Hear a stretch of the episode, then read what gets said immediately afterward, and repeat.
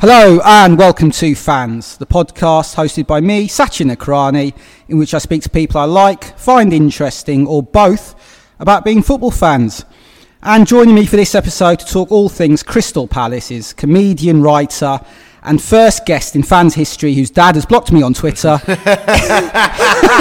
it's it's Elliot Steel. I was wondering why you asked me and not him. Ah, the truth is revealed. Uh, oh, brilliant! So, how, why did he block you? why did your well? Should we first say your dad is? Most people will know, but let's say that your Should I dad. text him and find out? Well, I can tell you. I know exactly Oh, why. he right. You probably won't remember. I'm so I'm such an obscure human being. I'm sure he doesn't remember. We should say Elliot's dad is Mark Steel, the fantastic fellow comedian and writer. And yeah, he blocked me. And I'll tell you, I've written it all down. I went back and checked what happened. So yeah, Mark Steel has blocked me on Twitter, which is a real shame because I think he's brilliant and everything he does, but he's fully entitled to block me. But what happened was, um, so Palace beat Liverpool. In, uh, sorry, Palace played Liverpool in March 2016 at Selhurst Park, Premier League game. Um, I'm a Liverpool fan, as most people listening to this podcast will know. And we won 2 1. It was a bit of a controversial Uh, game. Benteke dived. I was there with my mate Jacob. There you go. Yeah, it was Yeah. a Benteke dive. So um, yeah. Well, what I'll say is there was minimal contact, but yeah, he dived. Uh, so anyway, Palace took the lead through. Let me go through this again. Joe Ledley on 48 minutes. Uh, Mil- James Milner was then sent off for us. It looked like Palace were on course to get the first win, uh, first league win of 2016. Yeah, Yeah, this was an awful game. Yeah, then Alex McCarthy made a proper howler, which let Robert Firmi- uh, Roberto Firmino Yeah, equalise. Which was a shame because he was actually the better keeper than Hennessy at the time. He just made that one mistake Yeah. and then, yeah. Yeah, he sort of rushed out to sort of clear the ball and sort of pushed the ball onto Firmino, and then he sort of went round him and scored. Anyway, it looked like it was then going to end like, into a, um, end as a one-all draw, and then right at the death, uh, in fact, in six minutes of stoppage time, Benteke uh, scored a penalty that got Liverpool a 2-1 win. It was a penalty he, inverted commas, won himself, having been fouled by Damien Delaney. As Elliot says, it was a bit of a dive. Anyway, Palace fans, quite rightly furious, including your dad, Mark, on Twitter. And he made some sort of comment. I think it was either after the game or the day after. The game was on a Sunday, remember? So it was either Sunday evening or Monday morning about cheating scousers or something. And me feeling a bit pent up, I I, uh, I responded, which I don't normally do. I let things like that go, but I felt a bit kind of because I was I was at the game as well. I was in the away end, so I think I had the sort of the adrenaline still rushing through me. So I responded, and your dad blocked me, uh, which What did you respond with? I can't remember. I was trying to find it, but obviously it's hard to see because it got blocked. But I probably just told him to shut up or something, uh, and he blocked me. And uh, yeah, which was a blow because I said that your dad's your dad's outstanding, uh, big fan of his. But equally, I fully respect uh, his uh, his decision to block me. As someone who I've blocked over two thousand people on Right. Twitter, so I. Um, I can't hardly criticise anyone for blocking me, but um, oh, well, I'll speak to him about that. I'm sorry they blocked you. I well, he's nice. feel As I s- bad. No, no. As I said, he's fully entitled on Twitter. You know, as I said, I'm a blocker. I'm a serial blocker. So I, I actually respect blockers. so I actually respect him for blocking me because he doesn't need to put up with any abuse. So. Oh, I quite like I quite like getting abuse on Twitter. yeah, we were saying this before we start recording. I, we? I'm quite a big fan of. Uh, I, I mean, I tweet some very like uh, inflammatory, inflammatory sort of uh, things, like, and so it's it's not really. I I kind of just put it down to like, yeah, who cares? Like, it's just it's just someone on Twitter. It's just, do you know what I mean? It doesn't really exist. It's not a the real world. It's not a real world. It's not the real world. No. No, I love blocking. It just gives me a little surge of sense of power. Um, uh, yeah, and also I, I just think, and as I I'm fully with your dad on this. You know, you don't need to put up with abuse on Twitter, and so you know, if you if you want to, um, if you want to, if you want to. If you want to sort of censor that in your own Yeah. way by never seeing that person again, then go for it. Really, you know what I mean. So, I said I don't think I was particularly abusive, but I probably just did tell him to shut up or something. So, Politics and uh, football discourse on Twitter is uh, is the worst thing in the world. Yeah. That, like nobody, you'd never see anyone go, "Oh yeah, do you know what? That was a good point." yeah, Like it was it, that like that never happens. It's just a completely disgusting. I I try to not actually look. I look at Twitter, but like I try not to look at anything like comedy related or to do with politics because it's just like people screaming about Brexit, like oh woe for it, all of this stuff, and it will put you in this mindset that like oh the world's awful, mm. and you go out and you speak to people, and it's all right. I mean th- that's a very privileged thing to say as we're in a lovely pub in Crystal Palace as Ukraine is just getting invaded. Yeah. I'm sure there it sucks. On there you'd rather be on Twitter. than- than As you drink your latte and I drink my orange juice, I think troop, Russian troops have just entered Ukraine. So yeah, who are we to talk about how bad the world is or how bad it isn't? Um, no, I'm with you. Um, we've done an episode about Twitter on this podcast about fo- football fans on Twitter, and I'm very much in the mindset of keeping it light, not getting overly serious because. As we were also saying before we started recording, I, I personally think football discourse, certainly on social media, has become far too serious and far too angry. And I think people have forgotten that football's meant to be fun. And um, yeah, so the people I really love on Twitter are the people who, in all aspects, whether it's comedy, politics, TV, f- sport, football, whatever specifically, who just who just have a laugh and keep it as light as possible. Yeah, there's a yeah, there's a few people in the Crystal Palace fan base who could learn with doing that. so I'm sure you know I'm talking about. There's a few people that are like take it a little bit like very seriously. Yeah. Uh, it's just a bit like Well, I come think on. that's in all fan bases, isn't it? Yeah. Some people who. It's, uh, it's it's an interest. That's why I like football because it's kind of like just it's a little look at how the world works. That like whenever people talk about like because I'm I'm quite a apolitical person. I try not to be. I guess I'm left wing, but I try to listen to like right wing viewpoint. If somebody's saying it, you know, like when the whole Joe Rogan thing was happening, I was mm-hmm. actually quite, I'm actually quite a big fan of Joe Rogan, but I'm not like this anti-vax person. I felt like a lot of people I knew were like, no, no, no, this is quite a reasonable dude. Yeah. But then there's like this fan base that like ruins it and that's sort of the same with anything. And football's the prime example of that. Like most Millwall fans, like I've got mates who are Millwall fans, and they're actually they're perfectly reasonable, nice people. They just go down and watch the football.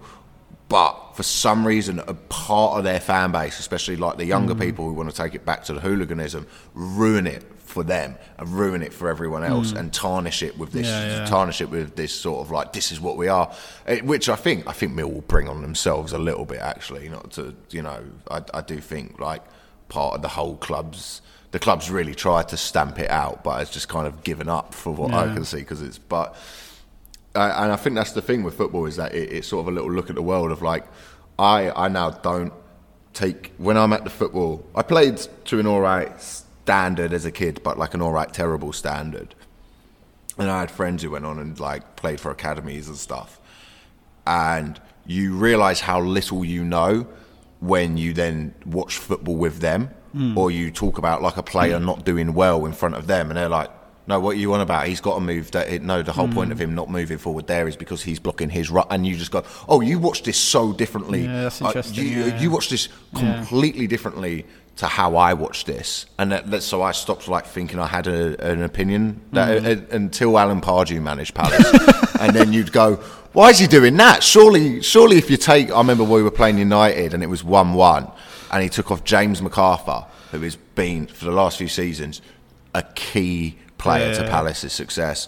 He took James McArthur off, and everyone went, "That's a bit odd." And then he brought on Fraser Campbell, and everyone went, "That's a really odd decision. He's going for this." And the second he took him off, uh, I think Pogba or either Ibrahimovic, I think it was Pogba, just walked through where McArthur would have been and Yeah. scored. and everyone, and it was it was like a real like, as a fan, I shouldn't be able to see Yeah, that that's yeah. going to cause a problem. Yeah, yeah. Right. That's incredible. I remember. I remember uh, Michael Hann, who's a he's a Guardian journalist and uh, a QPR fan, and I always remember him um, um, writing a, an article when Neil Warnock was QPR manager. Obviously, he managed Palace for a bit as well, and uh, when he brought QPR into the Premier League, and then they sort of stunk the place out, and he got sacked soon after. And I remember Michael Hann, who was like going to Loftus Road regularly at that time, writing a piece about a piece of illuminating how out of his depth Neil Warnock was. And, he, and I always remember this anecdote. He said that he was sat sort of quite close to the dugouts, and QPR were playing some. I think it might be Norwich, but it may not have been. And Was sort of on top of the game and you know doing quite well. And then suddenly, Nor- if it was Norwich, they just suddenly took over, and, and they were like one 0 down, and suddenly they were like two or three one up. And Warnock turned to his assistant at the time and go, "What's happened? How come we're three one down?" He goes, "We're getting absolutely slaughtered in midfield. What the hell's going on? What's going on?" And his assistant sort of looked and went, "Neil, they've gone from four four two to three five two. And basically, and Michael Hann had heard this because he'd been sat near the dugout, and and like Neil Warnock hadn't realised the opposition had changed their formation. And you sort of hear things like that, and you think, obviously, I, I respect it for anyone involved in football because, like you, you know, anyone who's made it at any level knows more about football than I'll ever know. But also, there are people, there are like that Pardew story, are moments in football, I think, where you realise, God, it's scary that I actually know as much than the person involved professionally, or they've missed something absolutely massive. And I guess they are just human after all as Yeah. well. They have flaws and they miss things as well. But yeah, I think there are those moments where you go, shit, this person's uh, doesn't know more than me, and that's a bit scary. Yeah, I like I like the psychology of uh, of sport. Like I'm really into that, and uh, because uh, there's a really uh, for anyone who's like I know might not be into this sort of thing, but like Brazilian Jiu-Jitsu, there's a coach who uh, completely changed the game called John Danaher, and his uh, way of looking at things was very different. Hmm. And he's actually like a philosophy professor. He was like a philosophy professor, and he sort of started jiu-jitsu, and his way of looking at it completely changed it. And it's really interesting when I listen to podcasts with him on, and he talks about the site that like what most of it's doing is like he's like I can get any student to a level where they can compete at the highest level in Brazilian jiu-jitsu. Hmm. But I actually what I look for is a mindset that not many people have. And he's like, and, and that's what I find interesting is like when you watch England, the semi final and the final, which were just repeats essentially. Yeah. Um, we go 1 0 up, and you saw the team go, oh no, oh no. Like the Euros, obviously. yeah, yeah, yeah, yeah, yeah, yeah. The Euro Euros and yeah. and the World Cup when Trippier got that goal. Yeah, yeah, You then yeah. saw the team go, uh oh, we might actually do it. Yeah. Like the, and the the breakdown of like not Mm. knowing what to do and just letting a team push on you. And and I find I find those things about football as well really interesting. And that, that's why I like um I find players. Uh, I'm trying to think of a really good example. Someone who's like a really good leader in football. Football, someone like a Busquets or someone like that. So uh, he he was just always very strong at like sort of leading a team. I felt like you like I was listening to Jason. There, I was talking to someone about Crystal Palace, quite like on the board at Crystal Palace, about Jason Puncheon, and I went, Jason Puncheon wasn't just a good footballer. They were like he was like having a second captain in that dressing room. They were like he would just he would just gear people up for hmm. games, and they were like you couldn't you couldn't put a price on that. So then when you hear fans go, "Well, we still got Puncheon," there's probably something to it that you don't. You, you just played football manager, Yeah, yeah. so you, you're not looking at it in the Yeah, same way yeah. that like a, a manager will look at it. Yeah, no, that's a good point. Absolutely. Yeah, there are, there are, there are people who bring more to a team than you realise as a spectator because they're doing things behind the scenes. Um, we will talk loads about Crystal Palace. There's a lot to say, even though uh, you are uh, horrendously young. How old are you again? 25. 25. That makes me sick as a, someone who's about to turn 41. Um, so your time supporting Palace is not especially long, but even in the time you supported them, a lot's happened. So we've got a lot to get through. Before we do that, I just do want to talk about your dad one more time, and specifically, um, you both appeared on Roast Battle Yeah. uh, which for anyone who doesn't know is, is a show I really really love, presented by Jimmy Carr. It's two comedians go head to head, and um, basically instead of like trying to outdo each other with, with rap, trying to outdo each other with jokes. And you took your dad on, or your dad took you on, however you want to look at it. Uh, it was a brilliant episode. Um, especially enjoyed him mocking your faux um, South London gangster accent and pointing out that you were born and raised in a semi-detached house 100 yards from South Norwood Lake where they go yachting, which I thought was a brilliant line. Um, yeah, I'm just sort of fascinated how that came about. Did, did the producers, did they contact you as a pair and say we'd love, we've never had a dad and son take each other on? Was one of you more up for it than the other? Yeah, basically, the, they came up with the the show. They the, the first season of it was actually the best season of it because they kind of let you do anything. Um, the problem they had is I think the show was more successful than they anticipated it being. And then when a show like that becomes more successful, it's like it's got more eyes on it. So they're like, well, we need to tone down the offensiveness, and that actually took away Oh, okay. the heart of what the uh, the whole point of a roast battle. Like I won't roast battle someone who isn't my friend. Uh, I've done a few of them because they're actually a thing of love. Mm. You're going up there and you're going to be horrible about each other, but in this skilled way, and it's like a really lovely thing to do. And yeah, so the producers sort of came to me and my dad and were like, "Look, uh, are you both up for this?" And we were like, "Yeah, sure." And uh, we were like, you know, are they gonna? Are they gonna fuck it up? Are they gonna? And then we went there, and they were they were just brilliant. The people producing in Comedy Central were so good.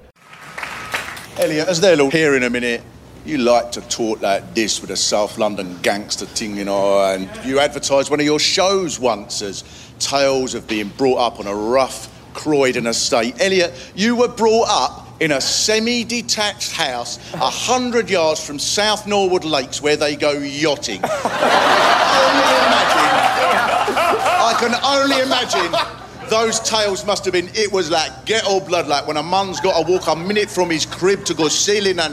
You get? Last joke. I, I've always thought it's um, it's an honour to have a lucky son, and you've done me proud with luck because the, so many times I've just looked at splodges on the sheets and thought any one of them sperms would have been better. And Jimmy Carr is like, you know, like I was saying, you know, when you see someone and they're just professional, like they're just a little, like Jimmy Carr is the most professional man I've hmm. ever met. Like he is just when you when you meet people in comedy sometimes and you go, oh, that's why you are, that's why you're there. Yeah, yeah. And I like we you t- we turn up at like three and records at like eight, so you just kind of sat around all day. Jimmy Carr's already there Oh, practicing really? going through lines. Wow. Comes up to like me or knows stuff about me, like, and is really nice guy as Yeah. well. And then like I was just like, oh, that's why you're you you are just on it. Yeah, yeah. yeah, yeah. Yeah. We shouldn't talk about Jimmy Carr too much, otherwise we'll both get cancelled. Um, Godspeed, Jimmy. Take care, whatever, wherever you're hiding at the moment. Um, yeah, we should say the other thing as well. Absolutely brilliant. Um, I'm so delighted we're doing this. We're doing this face to face. This is only the third episode of Fans out of 26 that I've done face to face. The other two were with Kevin Sampson and Chris Skull. Obviously difficult with COVID and everything going on, so I totally appreciate why most people want to do it remotely. But yeah, you were well up for, for meeting face to face. We both live in South London, so it's very convenient uh, to meet up, and we're doing it on a slightly overcast but relatively uh, mild um, and not particularly cold Tuesday afternoon. In the heart of Crystal Palace as In well. the heart, really. and exactly, yeah, we're in the heart of Crystal Palace, so we're in the perfect place to talk about the Eagles, and in an absolutely lovely venue, Westow House. Do you want to? I know you've you've got a long history with this place. You chose to come here, and, and you've been coming here for many years. Do you want to give us a story about it? it's- a lovely part. I can't actually give you the story about it, otherwise it probably gets shut down. oh yeah, yeah. Let's not mention that other thing that you mentioned. Yeah, but yeah, why? Let's let's keep it to why did you choose to come here? yeah, um, well, it, it's, I, it's actually a really, it's actually a really. It's just, I, I didn't realize they had it all done up as well. It's actually really. I, I thought it was Crystal Palace is a great place to go out drinking, like on Friday or Saturday night, like especially in like South London. Like I know the gentrification of South London does annoy a lot of people, and it, it is. There are things of it like the rise in rents and stuff, and the cost of drinks that are horrendous, but the quality of places that are opening, mm. like it's just it's just it, there's a play there's it's, that's what's great about South London is there's this beautiful pub here there's the Gypsy Hill Brewery down the road and then there's a Morley's right outside. Like that's it's like it's the perfect it's the perfect All of life is here. yeah yeah I love it. I uh, I always tell a story of like my favorite thing about gentrification of South London. I was with a with a girlfriend at the time and we were we were in Morley's on Brixton Hill at two in the morning both having out of place. And there was like a queue and they were taking quite a while And There's always my thing is like South London, like for like the sort of oh, it's a bit rough and all this. It's it the the the bad side of it just happens to the bad side of it. It won't yeah. happen to you unless you get involved. Yeah. And uh, there was this like yuppie guy at the front of the queue, and uh, they were taking a while. And he was like, uh, he turned to the queue, and like as a as a comic, I appreciate he was trying to get a laugh. He went like, "Oh, I thought it was meant to be called fast food," and then you heard four like big utes at the back just be like, "Oh, why are you talking to boss man like that, bruv?" and like the whole queue just sort of looked at that guy like, "You fucked like that." Like, come outside and talk to me like that. and everyone was just like, "Oh no!" you had to open your mouth, didn't you? you two worlds colliding. Brilliant. No, it's it's absolutely lovely part. I've never. I mean, I, I I'm a North London boy originally, but I've lived in South London since 2009. Got married, married to a South London girl, moved down here, live in Beckenham. Got here very easily, couple of buses. Um, so I've not been to this part. So are we in Norwood technically? No, this is Crystal Palace. This is Crystal Palace, Upper, This is Upper Norwood, but everyone yeah. calls it Crystal Palace. Nobody Okay. calls it uh, Upper Norwood. Yeah. Yeah. So, uh, so yeah, South Norwood, Upper Norwood, then West Norwood. And West Okay, Norwood's yeah. sort of Tulse Hill way. Yeah. So yeah, we're yeah, Chris Palace, Norwood area. Um, not not been here myself before. This pub is absolutely yes, a gorgeous pub, really sort of big. Um, don't know how else to describe it. Sort of lots of oak, lots of oak, lots of brick. Just a really sort of classy place. I've got to say thank you to Kia. Uh, who works here and I messaged her after Elliot suggested meeting here to see if we could meet here and she not only said yes straight away she's given us the entire top floor Oh, no, it's great. we're in the we've got the entire top floor to ourselves. There's nobody else here. Loads of sort of space, an empty bar near us as well. Got drinks and downstairs in the main bar there's bingo going on as well, which is just absolutely lovely. It's just a properly friendly, warm community, cool pub. It's got a bit of everything. So no, thank you, Keir. Thank you to Westow House for hosting us, and uh, yeah, I'm delighted we're doing this face to face as well. And I should say, I'm especially like to be doing an episode about Palace, not just because um, I think they're an interesting, fascinating clubs, give me a chance to meet Elliot, club I know well because I live in the local area, but also because the main artwork for this podcast, if anyone obviously will have seen it in some form or another, is, is kind of a red and black tinted shot of fans celebrating. Those are Crystal Palace Oh, fans. really? Yeah. It's. Uh, I think it was your game against. Uh, do you remember when you beat Man City at the Etihad and Andros Townsend scored Oh, that? the greatest goal ever scored. the greatest goal they've scored that incredible volley. I think it's from that game. But basically, I Goog- when I set up this podcast, I was googling. I knew exactly what I wanted. I wanted a picture of sort of fans celebrating, Yeah. just a big sort of wide shot. So I googled images, and that was without doubt the best one. And as I said, I got a bit, of, I got a bit of love for Palace. So I, I thought uh, I'd go with that I one. was having to listen to that game at Victoria Station. I had a tube to get somewhere, and uh, I think I had to get a train to a gig, and uh, like from Euston or something. it was a Saturday, wasn't it? I remember. yeah, and I, I had to like it on the radio on Talksport and like just walking around Victoria Station, like going, "We're not going to beat them." Yeah. Like we're not like listening to the last ten minutes. That that that is the greatest thing as a football fan, especially when you support a team like Palace and you beat something someone like City. When you're going, no, that last Yeah. ten minutes is that that is football. Did you get a sense listening to how good Townsend's goal was? Did the commentators capture? Did you then watch your match a day later and go, "That's as good as I thought it was"? Yeah, yeah, yeah. I, yeah. I, I saw it on Twitter, like as it Oh, uh, people okay. put it out, and Yeah, then, yeah. Uh, it, I couldn't. I the only uh, the only the on- the greatest goal I've well I'll come on to it later, but the greatest goal I've ever seen live was Darren Ambrose against United. I bunked off school to go see that game. Uh, up at Manchester, up at Old Trafford. Oh yes, we I remember that. Yeah, yeah. From about forty-five yards yeah, out. Was that a, that a League Cup tie? Think. Yeah, yeah, the quarter, the quarter final. Yeah, yeah, yeah. And uh, yeah, I travelled up, and uh, that was, think that was one of the greatest moments of my life when when that goal went in. It was uh, just Hmm. Because yeah. we went up there like, oh, we'll lose five Yeah, 0 yeah.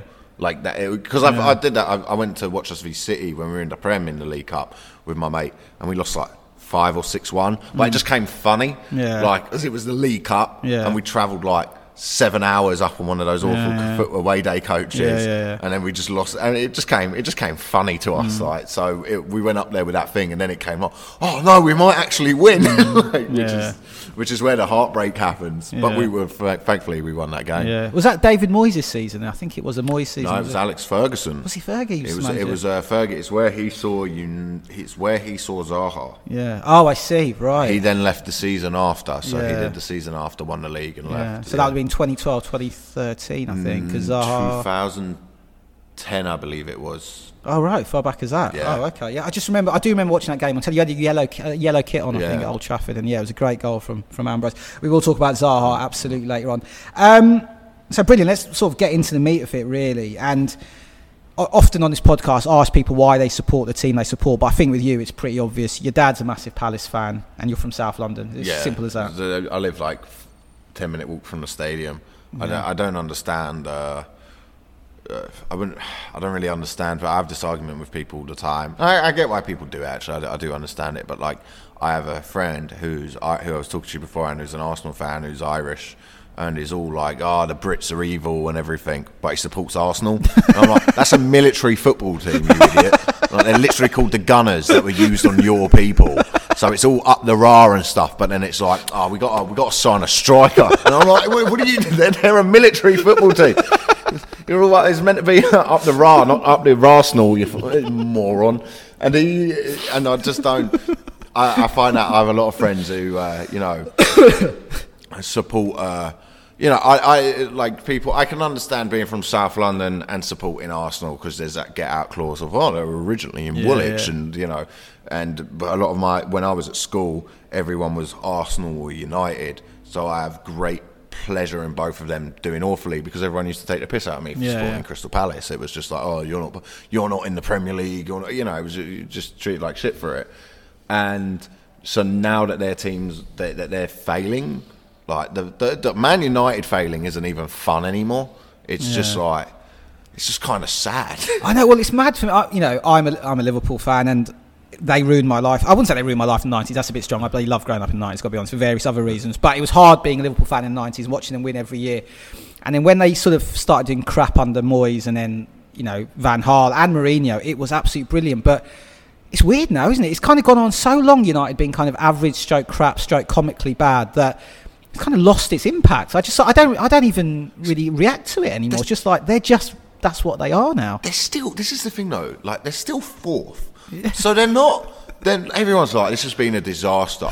And you think that you're going to look at it like 12th, Yeah. but they're not. They're still probably going to get Champions League football. They they're not. They've got good enough players. I think. I think. I like. I, I've been saying. I think the issue at United is deeper than the players because you can't keep signing quality players. There's a good player inside Harry Maguire. People take the piss out of me for this. He turns up for England. He he, he won the league with Leicester. He there's a good player. Uh, He's he can be really good. There is something going on at United where the players just feel disheartened and don't want to.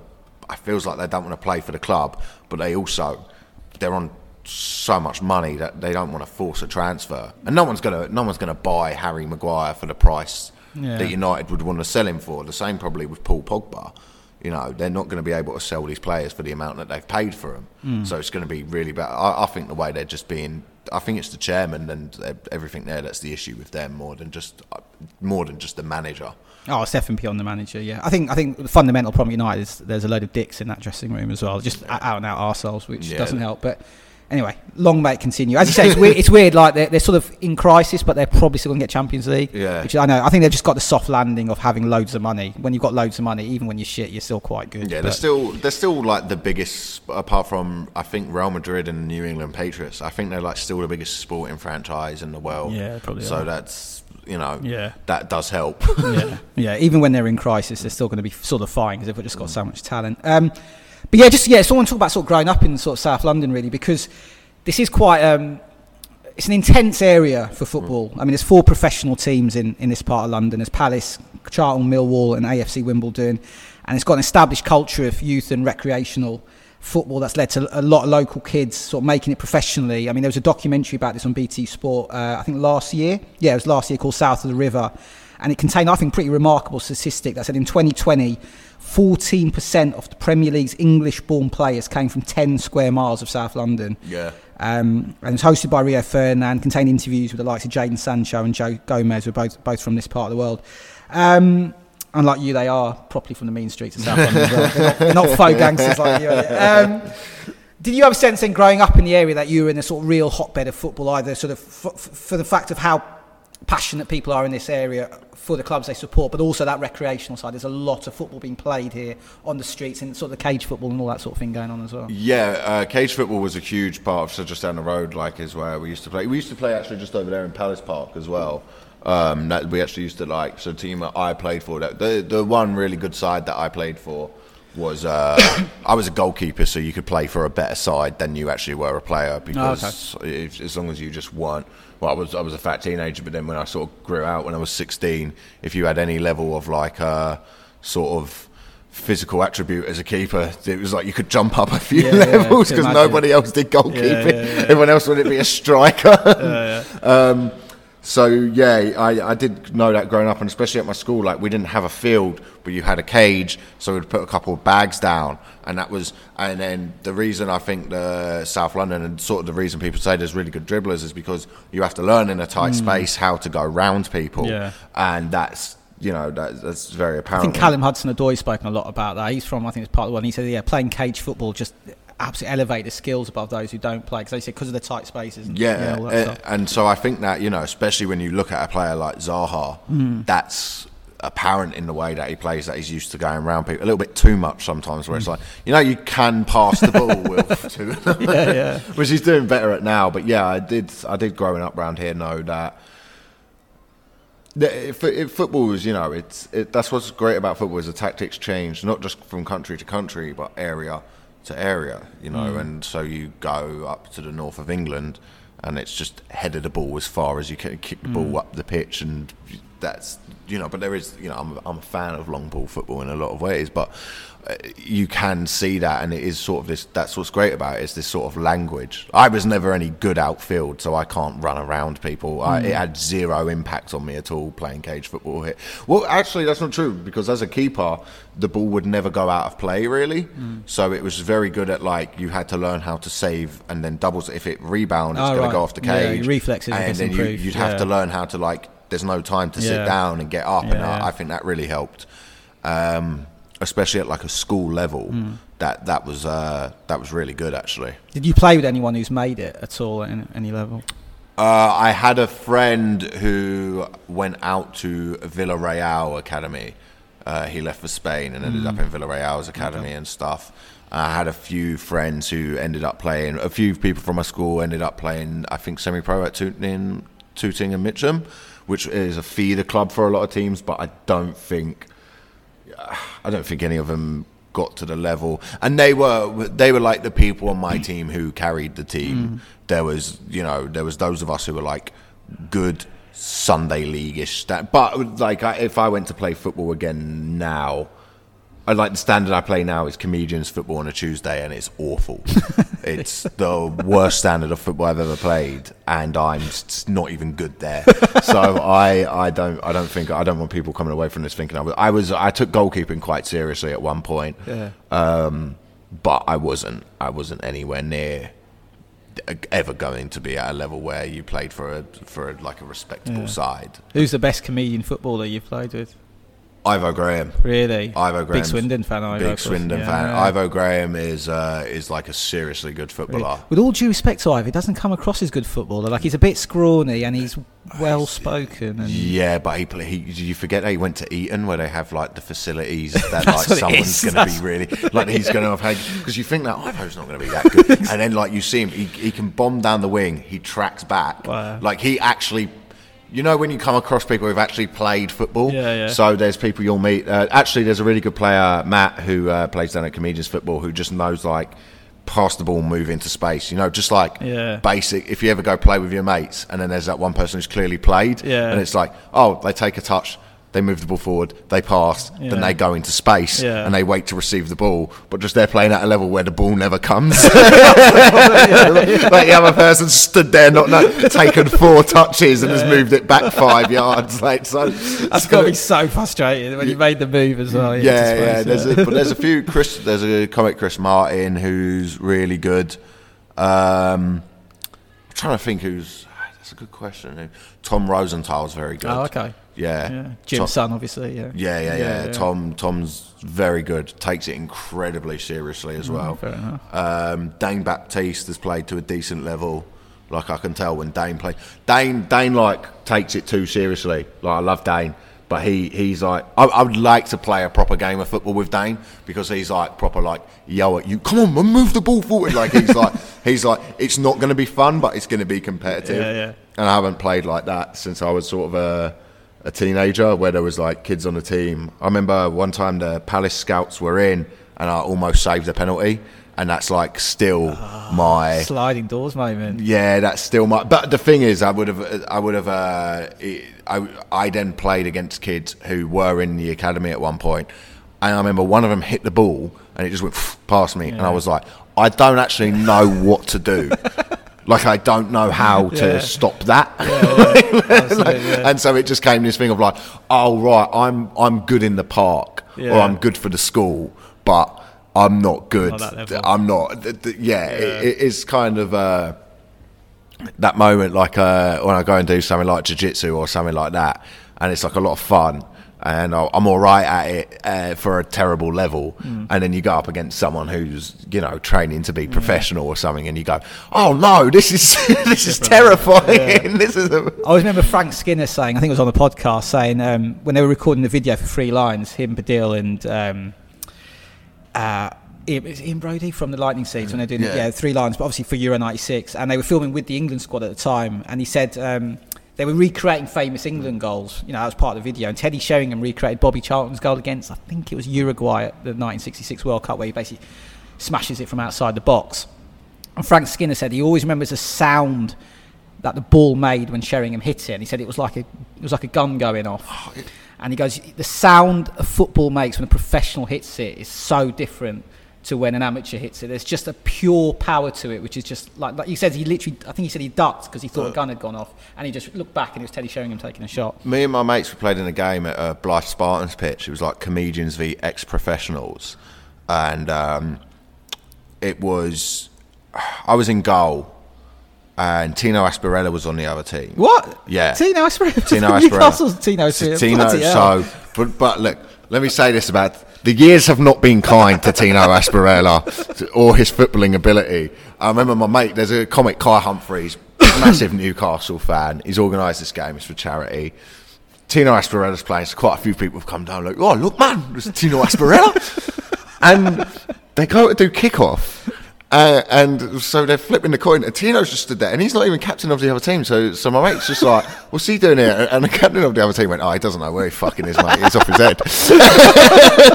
and, then, and then my mates kept tackling Tino. So Kai managed to slide tackle Tino Asparella, and like you could see, he's like, I've just slide tackled. But then the worst player on our team managed to tackle Tino Asparella. So it kind of went from, I've just tackled to Tino Asparella to like, oh right, Tino Asparella isn't Tino Asparella anymore. But there was, they had quite a few ex-pros on the team. I can't, remember, I can't remember. I think Lee, Lee Hendrie was on there. Could have been former Villa For- midfielder, yeah, yeah. he was on their team. In fact, I think I've played in a couple games with him because we did a comedians v YouTubers game where we lost 25-1. Fucking hell. well, yeah, because Lloyd Griffith uh, organised it, and Lloyd Griffith is also a goalkeeper. of course he is, yeah. I'm a Very- much better goalkeeper than Lloyd Griffith. I would just put out there right now. That's Like, quite a claim given like his big selling point is I'm a comedian who also plays in goal as well. He loves his. Did, did He's he play at a decent level or something? Did he not? Or maybe I've got that mistaken. No, No, he just loves he loves. must be- I love Lloyd. I love Lloyd, right? But like, he's a he's an all right. Like, I, if like he's an all right keeper. But I, they put me on the wing just because at the time I was doing boxing, so they were like, "Well, you're going to be able to run," and I was like, "I can't." And they were like, "Look, you're going to be able to run more than the other comedians." and uh, at one point, Tom Rosenthal, who was managing the game, substitutes. I think it was Lee Hendrie. Oh, is it Lee Sharpe? Lee, One of the Lees. it was one of the leads. Yeah. Substituted him for Finn Taylor, who's a comic, Oh, right. and brought off the ex-pro, our only Bloody chance to hell. one of our mates because we thought it was funny. but he was, uh, yeah, they they were doing his warm up again, like I was saying, we were warming up in goal, and they were hitting the ball at me in a way where people don't realise like when a goalkeeper in the Prem, what I always think's amazing is when a keeper's just there to catch the ball. Yeah. That's not that's not just an easy save. To position yourself like that is so hard. Like it's really difficult because you just think stand in the middle of the goal, but that's not how they they know where the shot. Oh right, you know. Oh, Yeah. that's I need to move my line of vision. There's, so much more going on Yeah. there that I could never do, Yeah. and they do it so fast that I'm always like, oh, fans don't realise how Yeah. good somebody is. Right, let's go back to Palace because we've barely touched Yeah, on them sorry, yet. no problems at all. So, um, as ever, I sort of ask guests to tell me um, various things about their about their sort of time spent in their club, and one of them is your first game.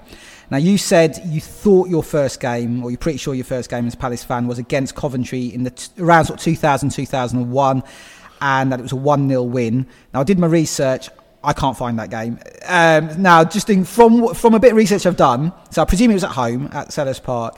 There was a 3 1 defeat to Coventry in the First Division, uh, now the Championship, at Selhurst Park in January 2002. That was probably that then. when Dougie Freedman got the goal. Uh, well, let me just go through these other ones. There was also a 3 0 win over Coventry in the League Cup at Selhurst Park in November 2002. Andrew Johnson scored twice, Julian Gray got the other. Also, one all draw at Selhurst Park against Coventry in November 2003. Rob Edwards got Palace's goal. In regards to 1 0 wins against Coventry around this kind of time, none at home over Coventry until September 2005, which was again in the League Cup. Marco Reich Wright got the goal, and another 1 0 win in the league against Coventry at home in September 2006. Clinton Morrison got Palace's goal.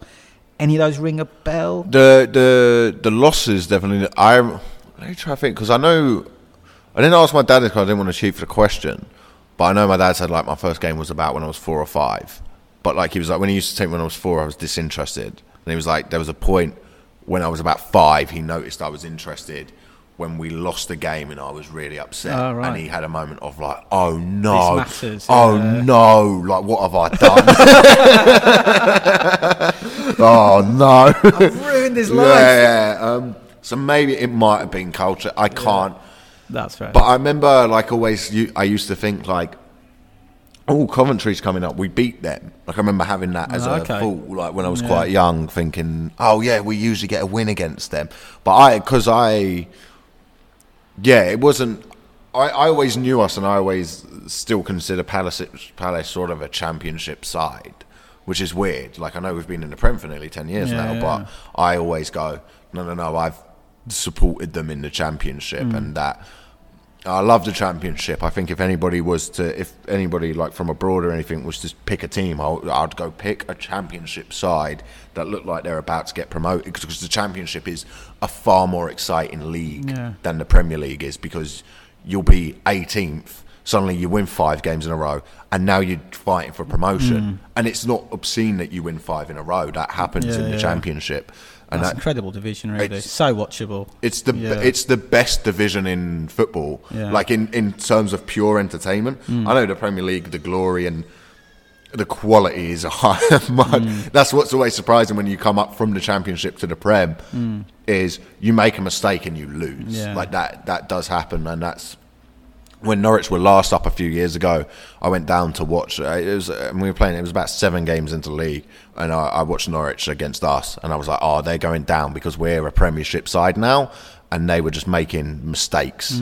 And I was like, "They're going down without a doubt because they they just haven't adjusted to that. Like, no, if you give the ball away, so, like." And we will score. Like Yeah. that's what Premier Yeah, League yeah. sides do, and Absolutely. not just like a City or a, you, you mm. know teams like that. Like even at the the lower end of the table, that happens.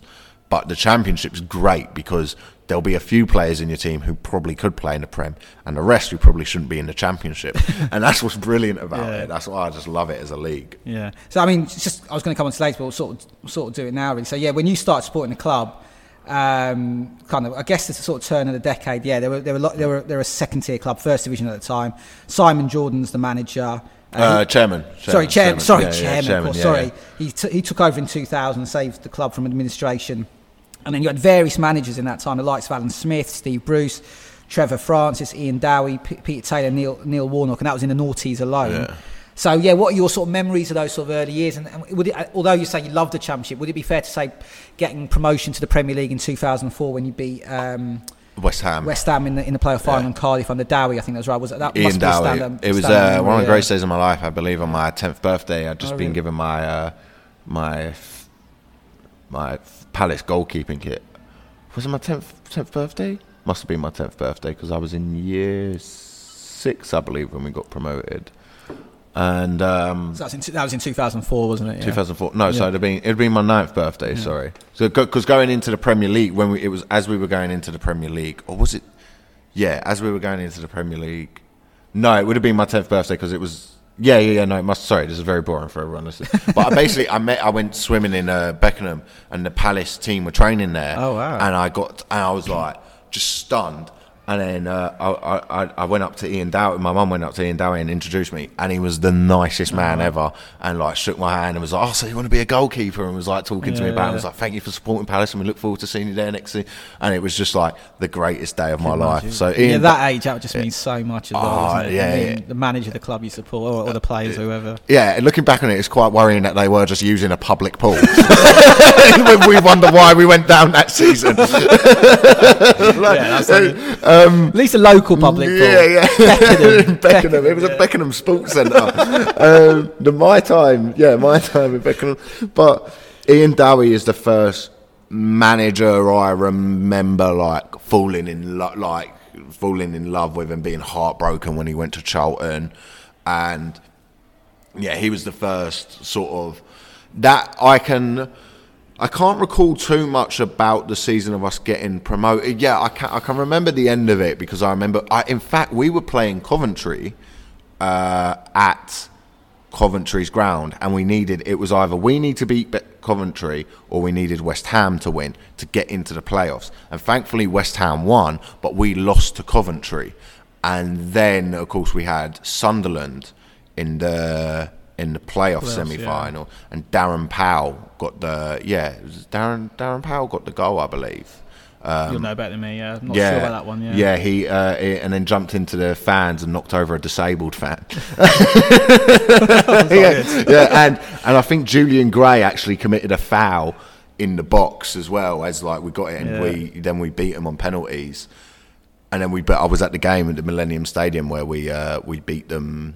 We beat West Ham. It was Neil Shipperley got Yeah, the goal. was going to say 1 0 win, Neil Shipperley with the goal. Also playing that day, you had likes of Wayne Routledge, um, Aki Riihilahti, Shaun Derry, Michael Hughes, and Andrew Johnson. Yeah, that was my first like fell in love with that Palace team, like Yeah. especially like players like Aki Latte and uh, Dougie Freedman. I remember oh, one of my actually probably my earliest footballing memory, to tell a lie, was at uh, Manchester City's ground when we played Stockport.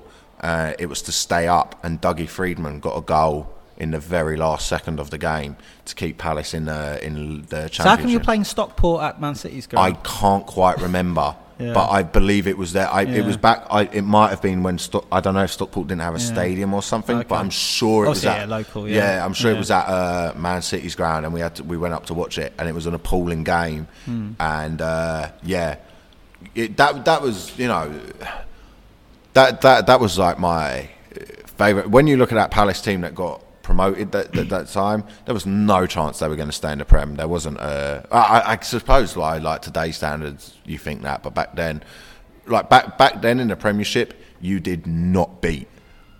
Uh, certain teams. There was Hmm. Well, that like- was the sort of period, He wasn't it? Sort of peak Mourinho, Fergie was still really strong, Wenger's Arsenal was really strong, Liverpool good under Rafa Benitez. Yeah. high quality Premier League, that mid noughties time. Yeah, we drew with uh, Arsenal one one after they came off that invincible season. I remember that just being that that just being incredible. Yeah. Um, there was so many.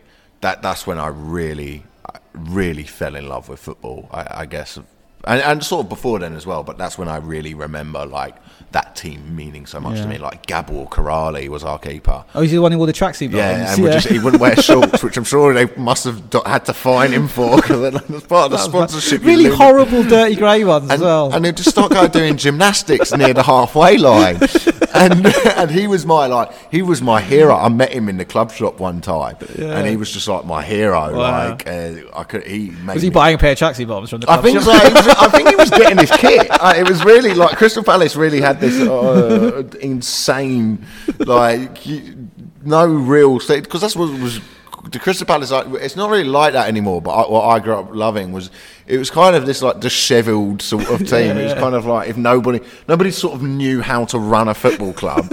Like they knew how to make the team play well. They got knew how to get everyone along, but they sort of didn't have any admin. So it was like, oh yeah, I guess we'll have to go to the swimming pool in Beckenham to do what's right. yeah. Yeah, well, we should say, yeah, you did, you did. So you got promoted via the playoff final in 2004, beat West Ham 1 0 at Cardiff, Neil Shipperley goal. Um, so you're in the Premier League 04 05 for the first time since like the late Yeah. 90s. You did go down uh, Yeah, at the end of that Charlton. season, but it was, yeah, on the last day. So you gave it a really good push and went, went the down great- the last day. For the neutrals, that must have been one of the great um, relegation battles Yeah. because it was us, West Bromwich Albion, Norwich, not Fulham. Who was it?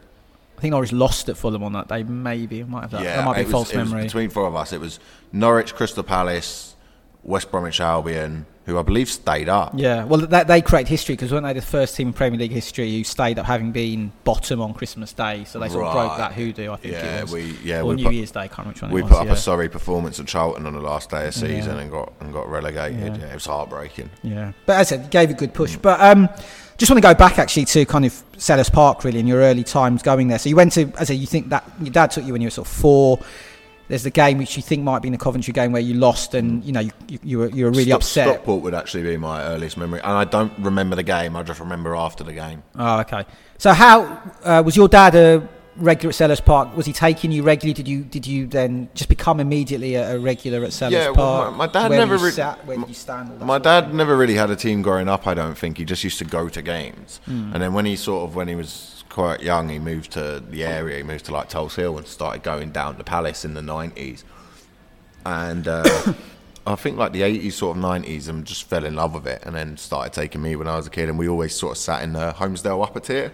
Um, we now sit in the Holmesdale lower tier, um, just in the corner. But it's is the main that Selhurst Park hasn't changed at all. like it's still. Yeah. I think they're planning on building the stand, I, uh, but that's always meant to be happening. But it's. Uh, yeah, it hasn't changed in the slightest. It's it's it's an awful ground. oh, I love. it. I gotta say, I love it. So I mean, I, well, one of the reasons I love it is I can get there really easily from my house. I mean, I basically get two buses yeah. there: the three twenty to Catford and then the seventy five to Portland Road, and it sort of drops you off at literally outside Selhurst Park. But I got to say, you know, maybe being slightly patronising, I love it because it's a proper old school football ground. As you say, oh, yeah. I've been going there on and off for professional and personal reasons for quite a long time now, maybe well over a decade, maybe actually close to 20 years. And it, you're right, it hasn't changed in the slightest. But I think it's just amazing. It's just it's so different to a lot of the kind of you know the spaceship sort of grounds you get that are in sort of oh, yeah. industrial areas in you know or, oh, or big be... sort of la- you know open landscapes, urban landscapes around the country. It's just it's sort of wi- literally within the community. It's surrounded by houses. It's quite small. You know you can see the floodlights right over the top of it as you're sort of coming round from the sort of streets around it. Um, it's so tight, so compact. The atmosphere is great. I love going there as an away fan. You don't get the best view. It's not no, great view. No. Pillars in the way and all that stuff. But the atmosphere, the sound is great. And I think absolute key to that, and you, and you sort of touched on it there, is is is the Holmes, Holmesdale fanatics. Yeah, so they're brilliant. yeah, as, as, most people know, they're sort of they're like the Palace Ultras, yeah. aren't they? And um, Loca- they were originally located in the corner of the Holmesdale Road stand. They were formed in 2005 by third generation Palace That's why fans. they had to move the, the away fans because the away fans used to be in a corner next to them. Oh, right. So it used to be in the Arthur Wait, you had the uh, away fans on the right hand side, I believe, and that's where the Holmesdale fanatic. So it was like they're only a separated by like a little thing. So, so, so, like English football being what it is, yeah. had to sort of go, right, we're going to have to move them down there. Yeah. So now they, so now the away fans are always giving grief to the family. Yeah, it is. Yeah, it's quite funny. Like that, there's just people where their kids being called wankers, yeah. but like, but like Chelsea or something. Yeah, it is. Yeah, because I went to the recently. We played played each other recently, we, at Palace? Again, a slightly controversial game with a with, oh, a, with Diego a, Jota. I mean, that's just VAR ruining football. Yeah.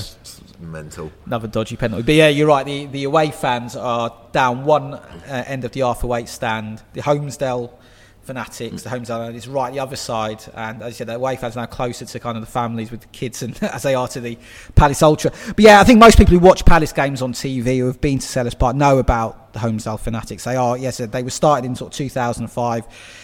Third generation Palace fans who kind of wanted to create the fervour that there used to be in English football when it was all, all, all you know, when, when fans used to stand before it went to all seated grounds. Uh, they had issues with the police, Croydon Council, the club itself over sort of you know standing throughout the game, bringing banners and drums and all that stuff. But now they've sort of slowly but surely become a real sort of firm fixture at the club. And since 2019, have shifted from the corner yeah. to the centre of the Holmesdale Road stand. I mean, they are amazing. I think they're they're visually really sort of uh, captivating. The noise they make is sensational. They do just keep going from the first to the last whistle of every game. I mean, you must feel very proud to have them as part of your fan oh, base. I think, I think, they're great, and people like take the piss out of them and stuff. But do they? I, I think they're amazing. Just taking the piss out of them. Like when people are like, oh, they're all dressed in black. They did it like mm. away fan. But I'm like, when they do displays, I really like how politically active they yeah. are. As well. I, that's what when I really. They've spoken out against sort of ticket pricing and, and yeah. fixture schedule. Even like the Newcastle well. Saudi yes, takeover, yeah, like absolutely. they really they were really vocal on that, and I and that's what I really like about Crystal Palace is like I get in this argument with a, a comedian Jamali Maddix who like moans that like oh when football fans complain about things he's like oh it's a business and stuff. And I'm like yeah it, it is but I really like that from our club. Like I really like Steve Parish as a chairman. Mm. I think he's fantastic. Um, I've met him a few times and he's just like from Croydon. Yeah. and he's someone who's like made a lot of money and uh, but still has quite socialist values in a way and it's still like yeah you know I run a football club but we've created this academy and we're going to make sure that kids even if they don't make it as footballers get to get we're going to help them get jobs and things like that and it's community based I think that's what football clubs should be. Mm. is like a community uh, hub thing. And I know Liverpool are quite good at making out that they do that when they in my opinion Liverpool is, as a team are made by the fans. Their fans are infuriating and annoying because Liverpool, you know, Scousers are the most infuriating and annoying people in the world. Oh, but but I will say this about no, no, no. I love Liverpool as a city. Like whenever I go out there, yeah. whenever I do gigs there, they're they're great crowds. They're they're amazing. But like they are, you know, when they're like, oh, there's no other team like it. You're like, no, there's about 30 other teams. oh, Elliot, we are the best. We are unique. No, I'm joking. I'm joking. It is, it is. They're like, but, but what do you mean there's no other team like it? And they're like, well, the Kop. And you go, but it's, uh, whenever I go to Liverpool, the, I, when I actually I went up uh, during the year we got promoted to 2004 season, uh, when we so yeah, when we went up there, and it was uh, Milan Baros. Yeah, I remember that. Tore, tore us yeah, apart. we won three two. I think you gave us a real game. Three one. Three one was it? Three, okay. Um, I think you took the lead in that game actually. No, I don't think we did. We got. I, I, think, we, I think we made it one one. Oh, okay. Maybe um, it was that. Yeah. Um, but I remember watch going there. One of the greatest things I've ever seen in football was uh, your first hearing yeah, Anfield yeah. sing "You'll Never Walk Alone" was like wow. And then I went up years later where we won two one uh, Scott Dann got ahead of yeah, goal, and uh, and I went up, and the, the atmosphere wasn't quite the same. Like I was like going to like friends of ours who were coming up, like, wait mm. till you see this, and then it was a bit. Well, it's interesting you mentioned. I think I remember that game. That was Jurgen Klopp had just taken over as Liverpool manager. I think so. It was 2016. He'd just been manager for about a month, I think, and I think it was his first defeat as Liverpool manager. Yeah. Had a few draws, a couple of wins. I wasn't at the game. I go regularly now, but I wasn't at that game. And he actually criticised the fans after that game for, for basically, I think Dann had scored, I think we'd gone 1 0 up. Coutinho scored, I think. You equalised, and then Dann made it 2 1. There was still about 10 mm. or 15 minutes left, and a load of Liverpool fans sort of left. Yeah. And he criticised them after the game. And I was quite annoyed at him at the time because I, I, think he just, I thought, I think like, you know, you've just come in and you don't accept that we're just all a bit down at the moment because we nearly won the league a couple of years yeah. earlier and then like, the season after the 2014 why, why didn't season, you win it? What, what happened? Uh, somebody fell over. Don't uh, and, and, did you come to like a ground and then blew a 3 0? Oh, I don't talk about that. That game had nothing to do with it. That's the biggest atmosphere I've ever ah, seen oh, really? which is big football in shithousery. That like we're cheering on a team to get a draw to stop Liverpool yeah. winning the league. I'm not upset about the 3 3 at Selhurst Park because it was kind of done. The game that ruined it was the one before yeah, when yeah, when Gerrard slipped, we should say. But anyway, yeah, that Palace game in 2016. So anyway, I was like, look, you don't, you know, everyone's a bit moody and a bit angry at the moment. Uh, but actually, it was really important he did that because it was part of a process by Klopp to kind of re-energise the fan base, and now it's kind of great and stuff. But yeah, I remember. Yeah, he criticised fans, and so I wasn't at the game, but that that tallies up that probably even before the game, the fans were all a bit moody and a bit down because it was just a kind of weird, tricky time for, for Liverpool it, at the moment. It must be weird as well, coming from like a place like Dortmund or something. Yeah. Dortmund wasn't he? Where, yeah, like, yeah, where yeah. like they are the pinnacle. Uh, I mean, there's probably like some Eastern European clubs that you'd go like uh, the, the ultras of like Dortmund yeah. are and the displays they do there are just on the next level and like Mm. German German football fan bases like the 51 49 thing they have going on Yeah, it's just yeah. just absolutely incredible but I, I really like Jurgen Klopp not for the reason everyone else like because everyone I, I think like Jurgen Klopp's greatest thing is he paints himself as haha yes I'm this smiley great fun guy yeah Mm. and you're like you're not. You're not that person. You're a deeply nasty I want to win the fucking game. Yeah. you know I know in the dressing room he goes if they were to do an all or nothing with Liverpool Yeah. and they were allowed all the access, he would be going mental at players. And you see it on the touchline sometimes when him and Arteta nearly had a Yeah, fight. yeah. Like you can see, like he's not. He No, no. paints himself as haha yes, but then when he, like, but then No, when he see, yeah. starts losing it at BT Sport pundits because they're like, "What went wrong today? Well, what what's going wrong in your life?" Yeah. yeah, I really, you know, him and him and Pep, I think are a fantastic rivalry. Yeah. No, you're. I think you're absolutely right on that. He's. Um, I've been. I've dealt with him not that often, but a few times professionally, and he can be very, very chippy. But I'm Yeah. glad. You know, he's. He's certainly. Obviously, you don't get to the level he's got by being sort of a big friendly bear. No, no. Um, but yeah, just just back to sort of the Holmesdale sort of fanatics. Do you do you sort of know any of them? I mean, Well, they must be very proud of being what they are. As I, well. I know a couple of them. Yeah. Uh, a few of them. They're all super, just nice lads. Yeah. Like, Are they all quite young then? They're all. Um, a couple of them I know. There's a lad at uh, my jiu-jitsu gym who's like used to be, was a big part of them and stuff. And uh, Cal, and he's you know just sort of family guy. Goes to the game like he, you know, they they're not like uh, they're not. They're not like a firm or anything No, like no. that. They're just they're just people who love the team, and they, they were trying to bring an atmosphere and create a community vibe. You know, they do like food drives and Mm. Yeah. stuff at the club, and the club get really involved. And I really like that the clubs embraced it rather than go, oh, we need to stamp the clubs like you know help them go. No, we're going to try and get you lot standing. We're going to you know the clubs like no, this is good for the team Mm. because. the Fanatics have probably won us games. Mm. Like the atmosphere at Selhurst, that that three three. I'm not just bringing it up for any reason. We wouldn't have won that unless the fans. I've never. You drew it. Yeah, yeah, I was I was right behind the goal. I was gonna say you say you won it, but you drew. It. yeah. Oh, sorry, sorry, sorry. It feels like a win. It, it feels, feels, like, like a defeat to us. Yeah. yeah. So yeah. Uh, that, it, I was right behind the goal as well. It was it was amazing, but um, I think the atmosphere that night that uh, I've never seen anything like that uh, at a football game before, and that was it was just a sheer belief that we were going to do it, and it was it was fantastic. Super atmosphere in South London. Gerrard's corner. And it's headed in by Joe Allen for his first Premier League goal for Liverpool. One of the smallest players in that penalty area and not picked up. And what a time to open his account. Sturridge.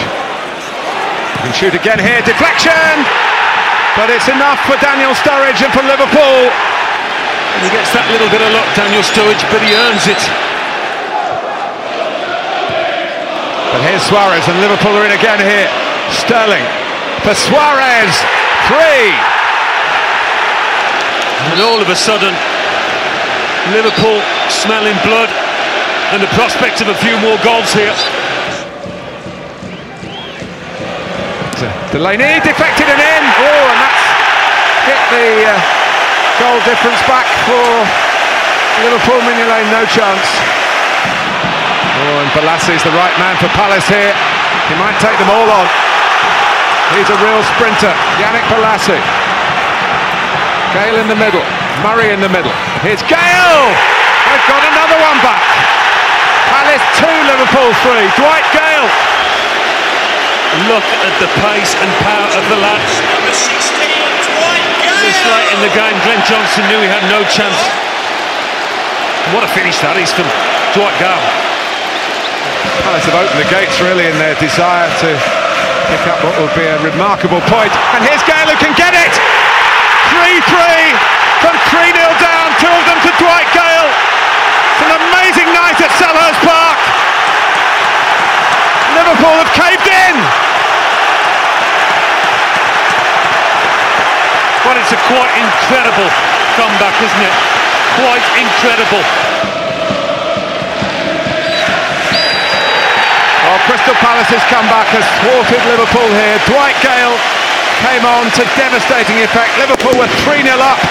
Steven Gerrard's side have lost such a big advantage here. Goals from Allen, Sturridge and Suarez handshake from Gerry Francis there for a and Brendan Rodgers. Suarez almost in tears. They are top of the league again, but Manchester City in every other sense in pole position. Well, one of those games you won't forget in a hurry.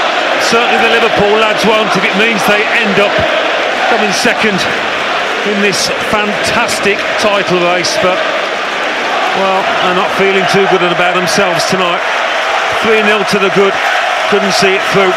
Who would have believed it with an hour or so gone? The final score here, Crystal Palace 3, Liverpool 3. Selhurst Park must be a horrible place. I was watching, uh, I was at the Chelsea game the other day, and uh, I was watching, uh, I think Ziyech had to go take a corner down uh, the other side of the Holmesdale.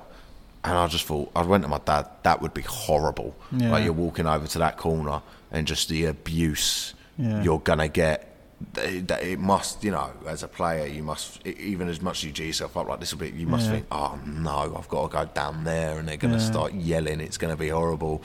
That must, you know, that must affect yeah. players. I was thinking watching games that that take place at Selhurst Park, either at the ground professionally or as an away fan, or just watching games on telly. I'm sort of surprised every game doesn't end 24 24 because they're so intense because of the atmosphere. So, as you say, that's liable to make players either make mistakes if they're well, either Palace players or opposition players or raised players, and it's just such a tight ground. It feels like you can get from one end of the pitch at Selhurst Park to the other in about 0.5 seconds. Yeah, yeah. I mean, it is, it's as small in it's as small and as compact when you watch it, watch it uh, in the flesh as it is on TV, and it almost feels the pitch almost feels smaller than most pitches. It's yeah. obviously not, but because the stands are so close, because it's so compact, it just feels like a ground where you can get from one end to the other really quickly, and you're liable to make mistakes, or you're liable to be raised by the intensity, of the experience as well. It's kind of mad that games there just aren't loads of goals in games at Palace. I think it's just I think it is an incredibly intense, exciting place to watch football and probably to play as well. It's a great it's a great stadium, like just for the, how close the fans are yeah. to the pitch,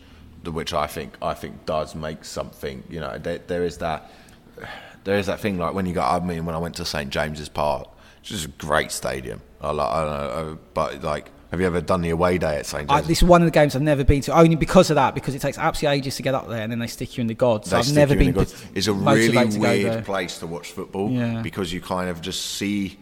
It's a really weird angle because you kind of see how like the team drifts. Mm. So you kind of like are watching it like from this odd angle, going like, why is everyone not in the centre? Like it's it's, yeah. it's it's a bizarre way to watch football, but it's a great it's a great stadium. But like yeah, there's something about those those kind of stadiums where the fans are right on top of you, yeah. you know, like the Bernabeu, like I've always looked at as a stadium of like, wow, that must be such an amazing, because yeah. you know that's like a massive stadium where everyone's yeah. everyone's cl- quite close to the pitch, and then you look up and it's just and it's like they're almost on top of you. It's, no, that's true. No, I've been, I've been, I've been lucky enough to be there. Very, yeah, it's different to the Nou Camp, which feels like it goes outwards, whereas the Bernabeu goes kind of on top of you, yeah. inwards and on. What's it? What's it like there? Yeah, yeah, it's amazing. I mean, what's the most unusual thing about the Bernabeu is its location. It's kind of like in the financial district right. of Madrid. So you come out the metro, and uh, there's like people sort of like in suits and smart clothes with briefcases walking around. You're like, there can't be a football ground. It's like it's like coming out Canary right. Wharf tube. And then you walk for a bit, and you're like, there's no way there's a massive iconic football stadium here because there's like office block, you know, office towers, and you know cafes, and I say people in suits and, and, and and stuff. And you walk a bit, and then suddenly it just emerges. So it's in quite an unusual part of Madrid, really. Yeah, but yeah, I no. really I want to go. Uh, I always wanted to go see Ronaldo play there, but that's not going to happen. That's uh, that was always like my yeah. I wanted. Uh, yeah, I would have. Uh, I've always wanted to see Messi live as well. That's why I wanted him to go to City just so oh, I could. I, I, I, was going to my dad. I was like, I know, I you know, City, whatever people think of them, I quite like Manchester City. Um, just because of that all or nothing documentary made me Didn't see it. made me made me fall in love with Pep Guardiola. I just love Pep Guardiola. Um, I think he's probably, apart from Sir Alex, probably the greatest manager to live. Really, I think he's the you know his effect that he's had on modern football. Mm. Is, he's no Ian Dowie though, is he? He's no Ian Dowie. No, no, well, mainly because he doesn't train at the Beckenham Leisure Centre. That's the key difference. Yeah. That's the massive. Uh, but I, I, you know, I think I think Pep Guardiola's just. Uh, he, he's someone who like what I love about football is like he's clearly very intelligent person, mm. and like that sort of idea that footballers are these idiots and all of that, and you're like, he's one of the smartest people I think that there's been in football. Like, and just you know, I'm sure if you were to sit down and talk to him about philosophy or something, or he's one of those guys who would know a little bit about everything. Yeah, and, and you see that in like football. I just think he's, I just think he's brilliant. Yeah, I think we've got contrasting views on Man City and Pep Guardiola. So I think he's slightly disingenuous, but we won't oh, go into really? that. Yeah, I think, he's, I think he's ever so slightly full of shit. But anyway, let's move on for that because I do want to get back to Palace. Um, so just going through the timeline a bit more. So yeah, as you said, you relegate at the end of uh, back to the first division, or it might be in the championship mm. by then, from the yeah. Premier League anyway. At the end of the 04 yeah, 05 one, season, I think it was called. It was League One at the time. yeah. Um, or yeah, whatever it's mm. called, yeah, and then um, and that then sort of precipitated a period of financial hardship that led to the club again going to administration in January 2010, which in turn led to a 10-point deduction that saw Palace drop from ninth to just above the relegation zone in, in the second tier. We had to beat uh, Sheffield. Yeah, well, there's an iconic game against Sheffield uh, Wednesday, which you which I think you won, didn't you? Mm. Uh, so this is the end of the 09-010 season. Um, uh, so you would have gone got relegated to the third tier, which was League One at some time, but you survived on the last day because you got two all draw at Sheffield yeah. Wednesday, uh, which in turn relegated them and got goal, uh, thanks to goals from Alan Lee and, and Darren Ambrose. Uh, but just that period, so basically what happened was Simon Jordan uh, was claiming to have cash flow problems. He was looking to sell up but struggling. Uh, that led to sort of debt spiralling out of control. Um, got to sort of over 30 million pounds. He had to then sell players like Victor Moses and Jose Fonte. Uh, serious clubs that the concer- uh, serious concerns that the club was going to have to was going to fold. Ultimately rescued by uh, CPFC 2010, which was a consortium made up of sev- several wealthy um, fans, led by man you've already mentioned, of course, Steve Parish, who remains chairman today. Um, so you're about sort of a teenager at this time, and you get sort of well and truly getting to Sporting Palace. You know, I've, I've said it on this podcast a million times. I think there's no more exciting time to be a football fan than when you're a teenager. Yeah. You know, your, your, sort of senses are really heightened. When you still think you can play for the club. When you still think you can play for the club. You're getting an understanding of how the club works, how, how, how the rhythms yeah. and football works. So it's really an exciting time in those adolescent years. but as you're supporting them, they're in sort of serious danger of, of not existing anymore. I mean, did you have a real sense of that, and how close to the brink did Palace get in that? Yeah, period? it was. It was hard because it was it wasn't it was just as we were. This is this is the brilliance of Parish. I think is that he was watching that and figured out, and in, his long term plan, when people used to moan that he wasn't spending money and stuff, he would have seen players like Victor Moses, Sean Scannell, uh, Nathaniel Clyne, uh, these kind of players coming through the academies and into the team. Uh, I mean, Victor Moses was. Victor Moses is overshadowed because of Wilfried Zaha came mm. sort of immediately after, but Victor Moses was uh, unbelievable. Like you'd go down and you'd watch Victor Moses play, and it was just you could you know when you, you especially in championship when you, you produce a player who's local, and you just go, oh, they're they're better than everyone else on mm. the pitch. And he was, he was, and he went on to prove that. He had, a, he had an amazing career, Victor Moses. And he also won the title with, with Chelsea as well. Yeah, yeah. I believe he won a African Cup of Nations as well oh, with right, yeah. Nigeria, yeah, didn't he? I think and that's right. Yeah. Yeah, and uh, he, um, yeah, but it was it was frustrating that that was happening. It was it was annoying that we ha- it was like ah oh, we had to sell it because that's always the thing when you do, when you support a team like Palace is you kind of we don't do it as much now, but we are sort of looking at Olise going like we're not going to keep him for long, are we? Mm. Like you know he's he's amazing. he's he? he's not going to be here that mm. long. But because Dougie Freedman, I think, is our head of football, and you know he's uh, he's very good at knowing who that next. Mm. He's he's always been very good at knowing who that next player is going to be. So it's always. Uh, I was like, oh. Sorry. So yeah. Oh yeah, it was. Oh, we're just. Yeah, yeah, no, sorry, fine. Oh, yeah. Was that right? Oh, oh, we're just doing a recording. Uh, yeah. yeah. It's all right. You can sit like it's not a problem. Yeah, yeah, yeah. Go for it. It's fine. Go. No, that's fine. I was, honestly, it's fine. Yeah. Oh, would, the mics pick them up? It'll be fine. A bit background noise. will be ah, all right. I think. Should be all right. Yeah, and uh, th- those uh, sort of uh, players were. Yeah, th- those players, it was always a amazing that we were able to bring those kind of players through. Mm. But it what was the annoying part was was like ah we're going to have to sell them. So you're kind of falling in love with someone who you know yeah. is eventually going to leave and then probably score against yeah. you. Which uh, you know, sort of uh, that that's what being a Palace fan was at that time. Was yeah. uh, you know even a player like Sean Scannell, I was always you would always just look at and be like, mm. fantastic. Oh, again, Wayne Routledge was another one we had, and it was like, mm. oh, how much longer are we gonna are mm. we gonna be able to hold on to them for? Andy Johnson, again, that's always what being that kind of uh, being a Palace fan was was having one of these brilliant players who, who basically, you know, Andy Johnson was mm. My Andy Johnson and Wayne Routledge were when I was a kid were the players, but you mm. did always go, oh, they're going to leave. I suppose I suppose the real sort of heartbreak with Moses as well. You having you, you sold him. Obviously, Palace will always sell clubs. Mm. They're part of the food, you know, the mm. football food chain. The way it works, you'll always sell you know Palace are at that level where they mm. will they'll get a really good player and then the bigger club will take him. But I guess the sort of agony with Moses was that you were having to sell him to clear debts. It wasn't really necessarily part of that process. It was you had to get rid of him because you could have maybe kept him a bit longer, but you had to sell him just did to we, clear your we debts. sold him to Liverpool, didn't we? Who did we sell him to? No, oh, he ended up at Liverpool. Yeah, he, he spent. A, he was on loan at yeah Liverpool in the sort of Brendan Rodgers time. He was right. part of that team that uh, we yeah. mentioned that, he, that, nearly won he, the league. He almost scored at the very end to make it four yeah. three, which would have been. Did He a, to Wigan. Was that is that a weird club for him to have joined? I know Ben Watson ended up at Wigan. Yeah. Um, responsible for one of my favourite footballing moments ever in a game. We uh, we were playing Millwall. Millwall, and we it was one of the worst performances I've ever seen from a football team. And uh, in the last second, Ben Watson managed to score a goal to make it one-one. And I don't think there's anything better in football than when you have been. Or Brighton did it to us at home this season, where a team has been awful, and then in the last second yeah, gets a goal that's totally not deserved. Yeah. That is the greatest. greatest that, that is the greatest yeah. feeling.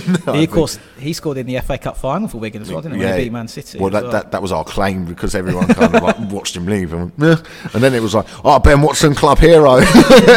victory for Palace. Yeah, where's our medals? Yeah, yeah. Um, yeah, so no, just so obviously you had that sort of tough period, and then um, obviously Parish has come in, the consortium's come in, they've stabilised the club. You had that, I said, that iconic draw at Sheffield Wednesday at the end of the 09-010 season, where basically it was a shootout. Whoever came on the wrong side of it would get relegated to yeah. League One. Whoever came on the right side of it would stay in, in, in the in the first division or the Championship, whatever it's called at the time. You got a two-all draw at Hillsborough. You stayed up and then progressed from there, and you got promoted to the Premier League, back into the Premier League in in 2013. Another playoff win, another one 0 win. This time at Wembley against Watford. Kevin Phillips penalty. Um, and then there was a, and then you made another trip to Wembley three years later for the FA Cup final, uh, uh, where you lost to Man United. Um, I kind of just want to talk to you about both games. I, I presume you're at both of them. Your memories yeah, of both of them, I, and the second game in particular. There's obviously a particular standout memory. I'm just going to say three words: the Pardew dance. Oh, yeah, Christ. um, what are your memories of both of those games? Well, the Watford game, I remember like if I had to choose to win one of them, it would actually be the the player final. I know that might be a weird thing to say, but that's the relative success of Palace at the moment is winning that game yeah. against Watford. I don't think if we'd won that, we wouldn't have held on to you know Zaha would have left the next year. We wouldn't have gone up the next yeah. season. So that was the importance of winning that. Uh, I thought we were actually going to immediately come back down because Zaha left and we didn't really get anyone in. Then Tony Pulis saved the club. Probably apart from maybe Paddy Vieira at the minute, probably the, him and Allardyce. I, I, I love Pulis and Allardyce as managers. Like they were, they're the best managers I've seen us have. Really came in, and saved us. Um, he just came in after Holloway, didn't he? Holloway got you promoted, and then he, I remember he was he really was struggling in the oh, sort of he, uh, he went. I was at the game where we went one 0 up against Fulham. I was at that game. Was there where Fulham scored those two amazing goals? Yeah, and then we yeah. lost four one. Yeah, and I remember everyone going over to like, and it was just uh, I knew people at uh, the club who were like, "Oh, he's turning up to training and just going, I'll just have a kick about," and just not able to deal with the stress of it. Yeah. And so it was like, and you you could kind of see that on the pitch that nobody knew what they were meant mm. to be mm. doing. And then Pulis came in and brought in Tom Ince and was just got us playing football and then and then just left.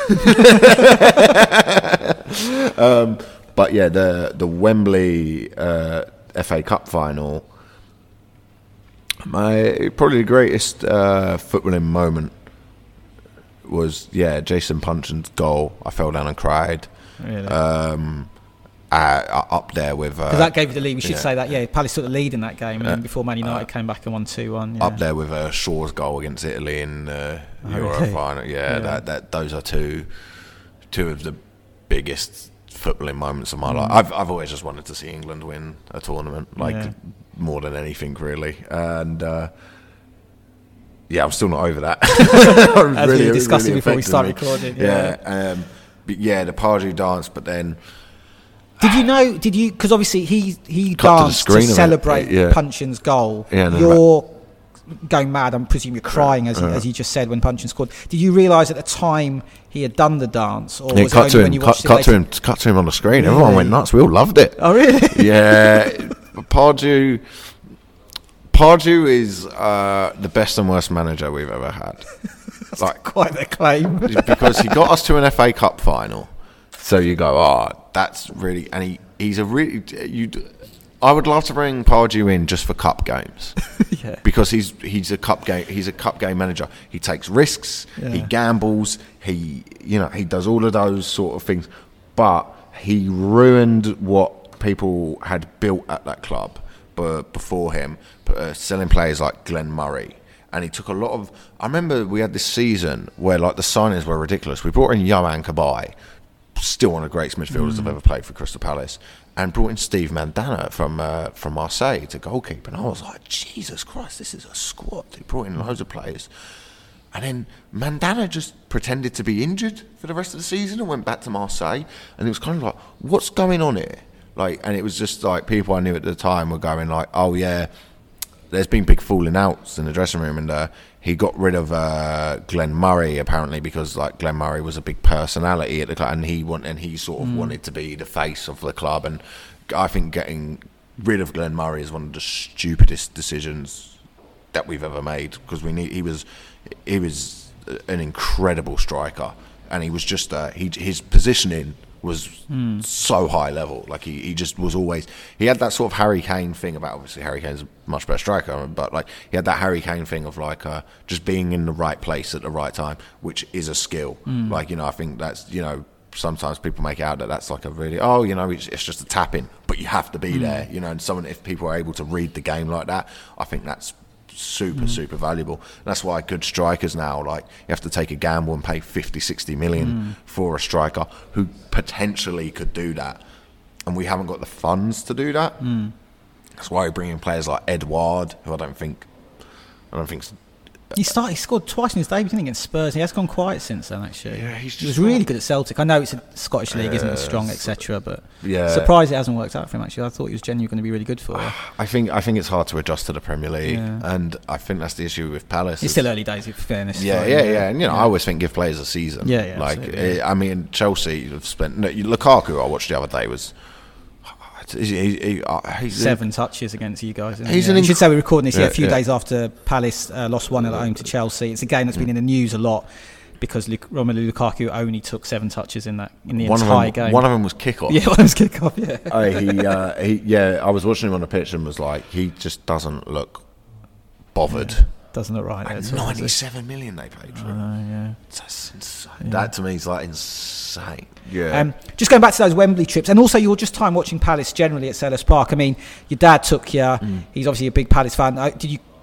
have you continued going with him? Were, were you yeah, yeah, we still go together. together at the Wembley games, yeah, or did you sort of build a sort of group of mates who you yeah, well, I've got, I've got mates. We know quite a few people go yeah. and stuff, but yeah, I still go. Well, no one else at my school fucking supported this team. I'd love to go with mates, but nobody else. Despite being round the corner, yeah, whatever, yeah. a shitty club.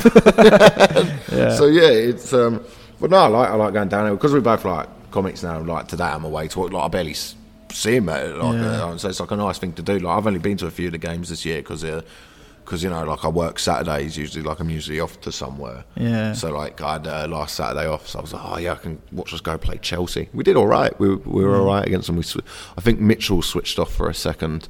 I was just like, you can't do that against. You can't be yeah. marking Ziyech and fall yeah. asleep for a second. Yeah. That is the, like I said about the Prem. The minute, especially against teams like Chelsea, the minute you just fall asleep, they will punish you. Yeah. I mean, that must be nice as well. Just thinking just there that you know you and your dad, you've had it's a, it's a way for you two guys to connect. As you say, you've sort of lived separately now, but you come together to watch Palace, and you've had that you've had yeah. that literally all your life. Going to watch football with your dad, and it's just it must, must be a very nice way for you guys to stay in touch. Yeah, yeah, it's something. great. It's great fun. Yeah. You know, it's good, good to go and down there, and as well, it's it's like uh, I like I like the way my dad like loves sport. I really love the way he just watches. Uh, I'm fine. I'm fine, thanks as well. yeah, no, all good. Cheers. Should say that was Kia who just came up. The lovely Kia who's been who's been very uh, very hospitable to us. Um, yeah, he he loves sport. My dad, like he mm. just he will watch anything. Um, apart from like mixed martial arts or anything like that that I'm really into, but he, he finds that a bit much. But he uh, he just loves watching sport, and he has this great way of watching sport which is to just he tries to understand. He tries to, like I sort of picked up from him. So he's like, "Wow, that's amazing that someone's able to do that." Sorry, do you want a glass of water? No, no, I'm good. I'm good, mate. Um, Just I'm uh, even though we're in a pub, I'm on orange juice and you're on coffee and water. Two complete lightweights. and uh, yeah, his way of uh, watching sport is just. Um, it's just fantastic, and he's a great person to watch it with because he gets so invested and so yeah. into it. We've been talking for ages. I've still got a couple of things I want to ask you. It's been it's been an absolute absolute treat speaking to you about Palace. Yeah, uh, we'll get on to your so a couple of usual things we do at the end of this podcast. Um, before we do, just yeah, I just want to sort of kind of wrap up a little bit. So as I said, Palace got promoted in in 20 in 2013 uh, back to the Premier League via the playoff final. Um, they've been in the Premier League ever since a couple, you know, a few managers since that time as well. Currently under the management of Patrick Vieira, who things seem to be going pretty well. He's obviously playing really good football, bringing through a load of exciting young players. Uh, your 13th, uh, currently in the table as well, following that that defeat to Chelsea um, we just mentioned. So it feels like the last sort of almost 10 years have been quite a positive time for Palace, and I guess a symbol of that period and probably the standout player in that period has been someone we've mentioned a couple of times already. You have is, is Wilf Zaha. Yeah. So um, just to sort of quickly go through his kind of biography, really joined Palace's academy at the age of 12, made his debut for the first team in March 2010 at the age of 17. quickly established himself and was such a sort of immediate star that he made his England debut in 2012 before subsequently uh, pledging his allegiance to Ivory Coast. Signed to Man United in 2013. I think it was Fergie's last signing before Fergie then retired. Spent one season there before coming back to Palace. He's been at the club ever since. Um, and yeah, he's just he's been a brilliant player for Palace and a real symbol for the club as well, yeah. given um, his roots. He moved to Thornton Heath with his family. Uh, eight, he's got eight siblings at the age of four from the Ivory Coast, and as I said, came through Palace's academy. Um, he's in your all-time Palace eleven, which is one of the things we'll come on to shortly. And I'm guessing the era, given the era you've been watching Palace, which is the last kind of sort of 15, 20 years. Um, he must be a particularly sort of cherished figure for you and people of your generation, especially. He is. I, I think he's the the greatest player I've ever seen at Crystal Palace. Probably the greatest player the club's ever had. Uh, it really annoys me that Palace fans don't. I think Palace fans have gotten used to him, which is the worst thing you can do with a player. Mm. Is because I don't think people are like, oh, well, yeah, he doesn't do this, he doesn't do that, and you're like, you don't realise like the other team's plan up until this season was just stop Zaha. Yeah. You've just got to stop Zaha. He's one of them, he's the most fouled player in the Prem for a few seasons. Like, you know, maybe he does go over a bit easily every now and then. I think I think it would be, uh, you know, I've clearly got a bias, but he definitely is uh, is the difference and the reason we've been able to stay in the Prem for so many seasons, among among other things, you know. But he's. Uh, he for me is just the best player there's ever been and can do no wrong down there. And I don't. I think when people when we got to the prem and we started getting more people come down, they only watched us in the prem. They never used to have to watch the shit that we would produce in the championship and the awfulness. And then when someone like Zaha came in, it was just one of those things where you go, like sort of with a Moses or someone where you go, oh, oh, we've got one of those. Mm. We've got one of those. Players. Proper Premier League footballer. A proper Premier League yeah, footballer. Yeah. And people always go, oh, you know, he wouldn't do it at United. Oh, you know, he couldn't do it. He, I think, I think he was one of the more underrated players outside the top six. I really do. And people, you know, that for a few seasons, I think he was the best player outside the top six. Again, I'm going to be biased. I know then you had like Grealish and you know these other there's been other fantastic players for sure, but um, he was watching him week in week out was brilliant, and I think he's going to leave the club. I think he should leave the club. I think you know he's almost thirty. He should go somewhere where he probably can win something, mm. and I I would like sort of live vicariously through. Him. I'd love him to go somewhere where he could lift a trophy and just be part of that. And I think I think he should. I think he's done enough for our club, yeah. and I don't think he's respected enough. Here's Puncheon getting in behind Brady. Held up now by Bassong. Palace go in front, and it's Wilfried Zaha who gives them the lead. It's a well-controlled finish by Zaha. Wilfried Zaha.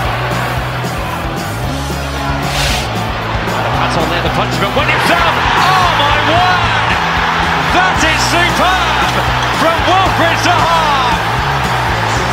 From out of nothing, he has conjured up a special goal.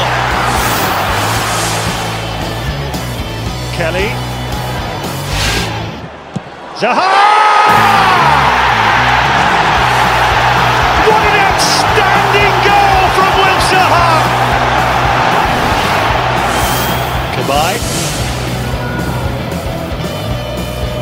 Zaha, it's a good ball from Cabaye. Zaha! Glorious goal by Crystal Palace! Buried by their best player this season, Wilfried Zaha! And they have a deserved lead here.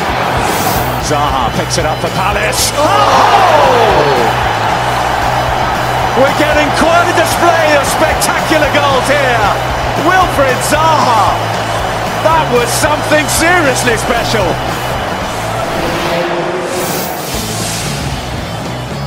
Ivanovic, McArthur, Zaha.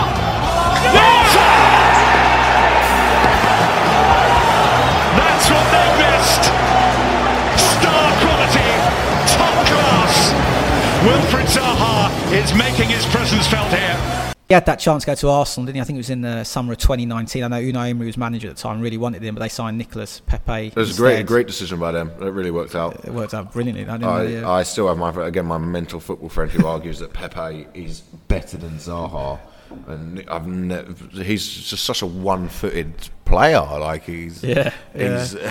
I think he's really good, but he's just seventy-nine he's, million. He's definitely not a seventy-nine million pound footballer, and as you say, he's a really odd football. He's completely one-footed, which for a player that level, he should have a little bit on the other foot. And he just he seems really sort of awkward and gangly, and yeah, just quite a strange player, I think. Yeah, they. I, I, my favourite team to watch lose is Arsenal. I, I think their fan base is ridiculous. They have the most insane fan base that, that, are like, yeah, but we were we, we had the invincible season. like, yeah, t- twenty years ago, like you, you weren't. You're not. Uh, you know you're not this side anymore, and they can't they can't work out that they're a mid-table side.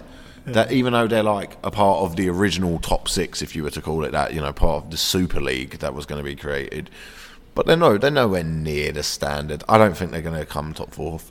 Uh, top four. I think I want Arteta to stay on as manager because I know who they'll be looking at for. Oh yeah, yeah, yeah, absolutely. You know, um, very much if you're an Aston Villa fan, you're going to want yeah. Jurgen Klopp to stay at Liverpool for as yeah. long as possible.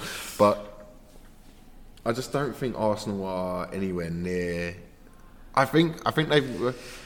I think they've got that. I think Arteta. Uh, what I don't understand about Arsenal. Sorry, I know this is a question about Zaha, but just they keep going like whenever they win a game, they're like, it's a young side. Think about how good they're going to be in a few years, which is all well and good.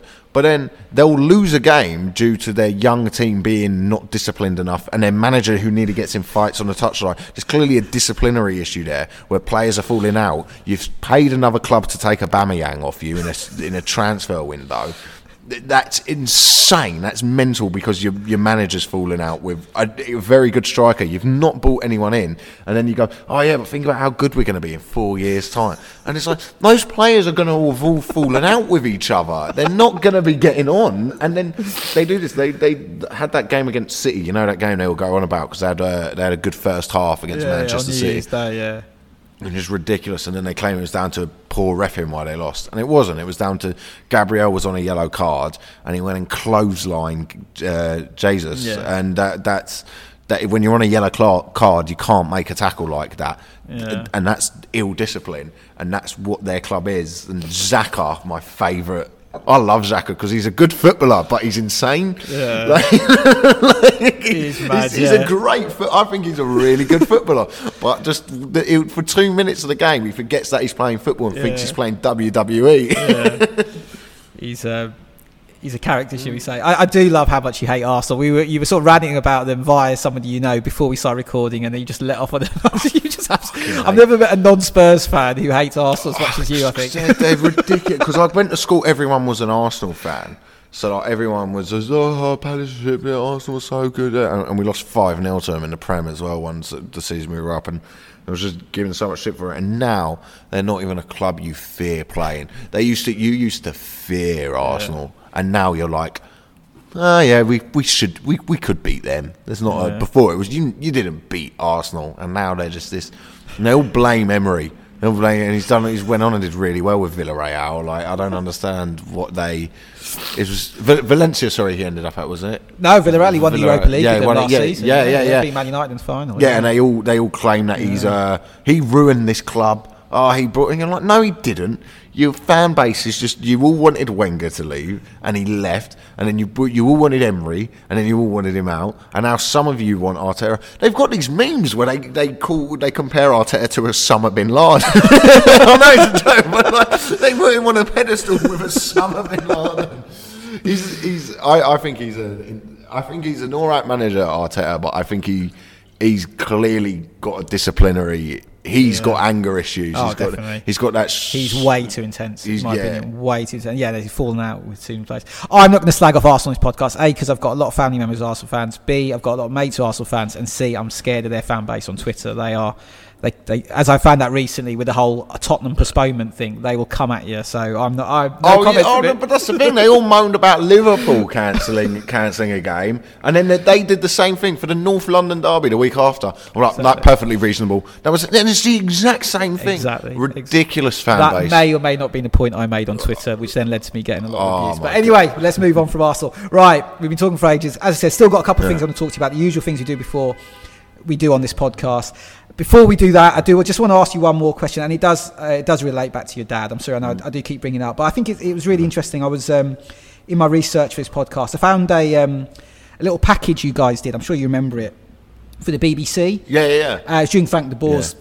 very short time uh, managing greatest, Palace. Greatest manager we've ever yeah, had. the three game manager, and uh, it was a little package for the BBC, like a little match a day. It wasn't match a day; it was like a yeah. match a day like program, and it involved you both walking around Selhurst Park and chatting about supporting Palace. And your dad said two things on it which really stuck in my mind, and they were what he said about it was about supporting, following Palace, and he said following Palace is not about results; it's about community, and yep. that's the brilliant thing about supporting Palace. We never take the uh, we never take things too seriously. No, we don't. So I was going to ask you, are either or both of those things true? Yeah, we're, we're a massive community-based club. That's what, like I was saying about Parish. He's built this amazing youth academy.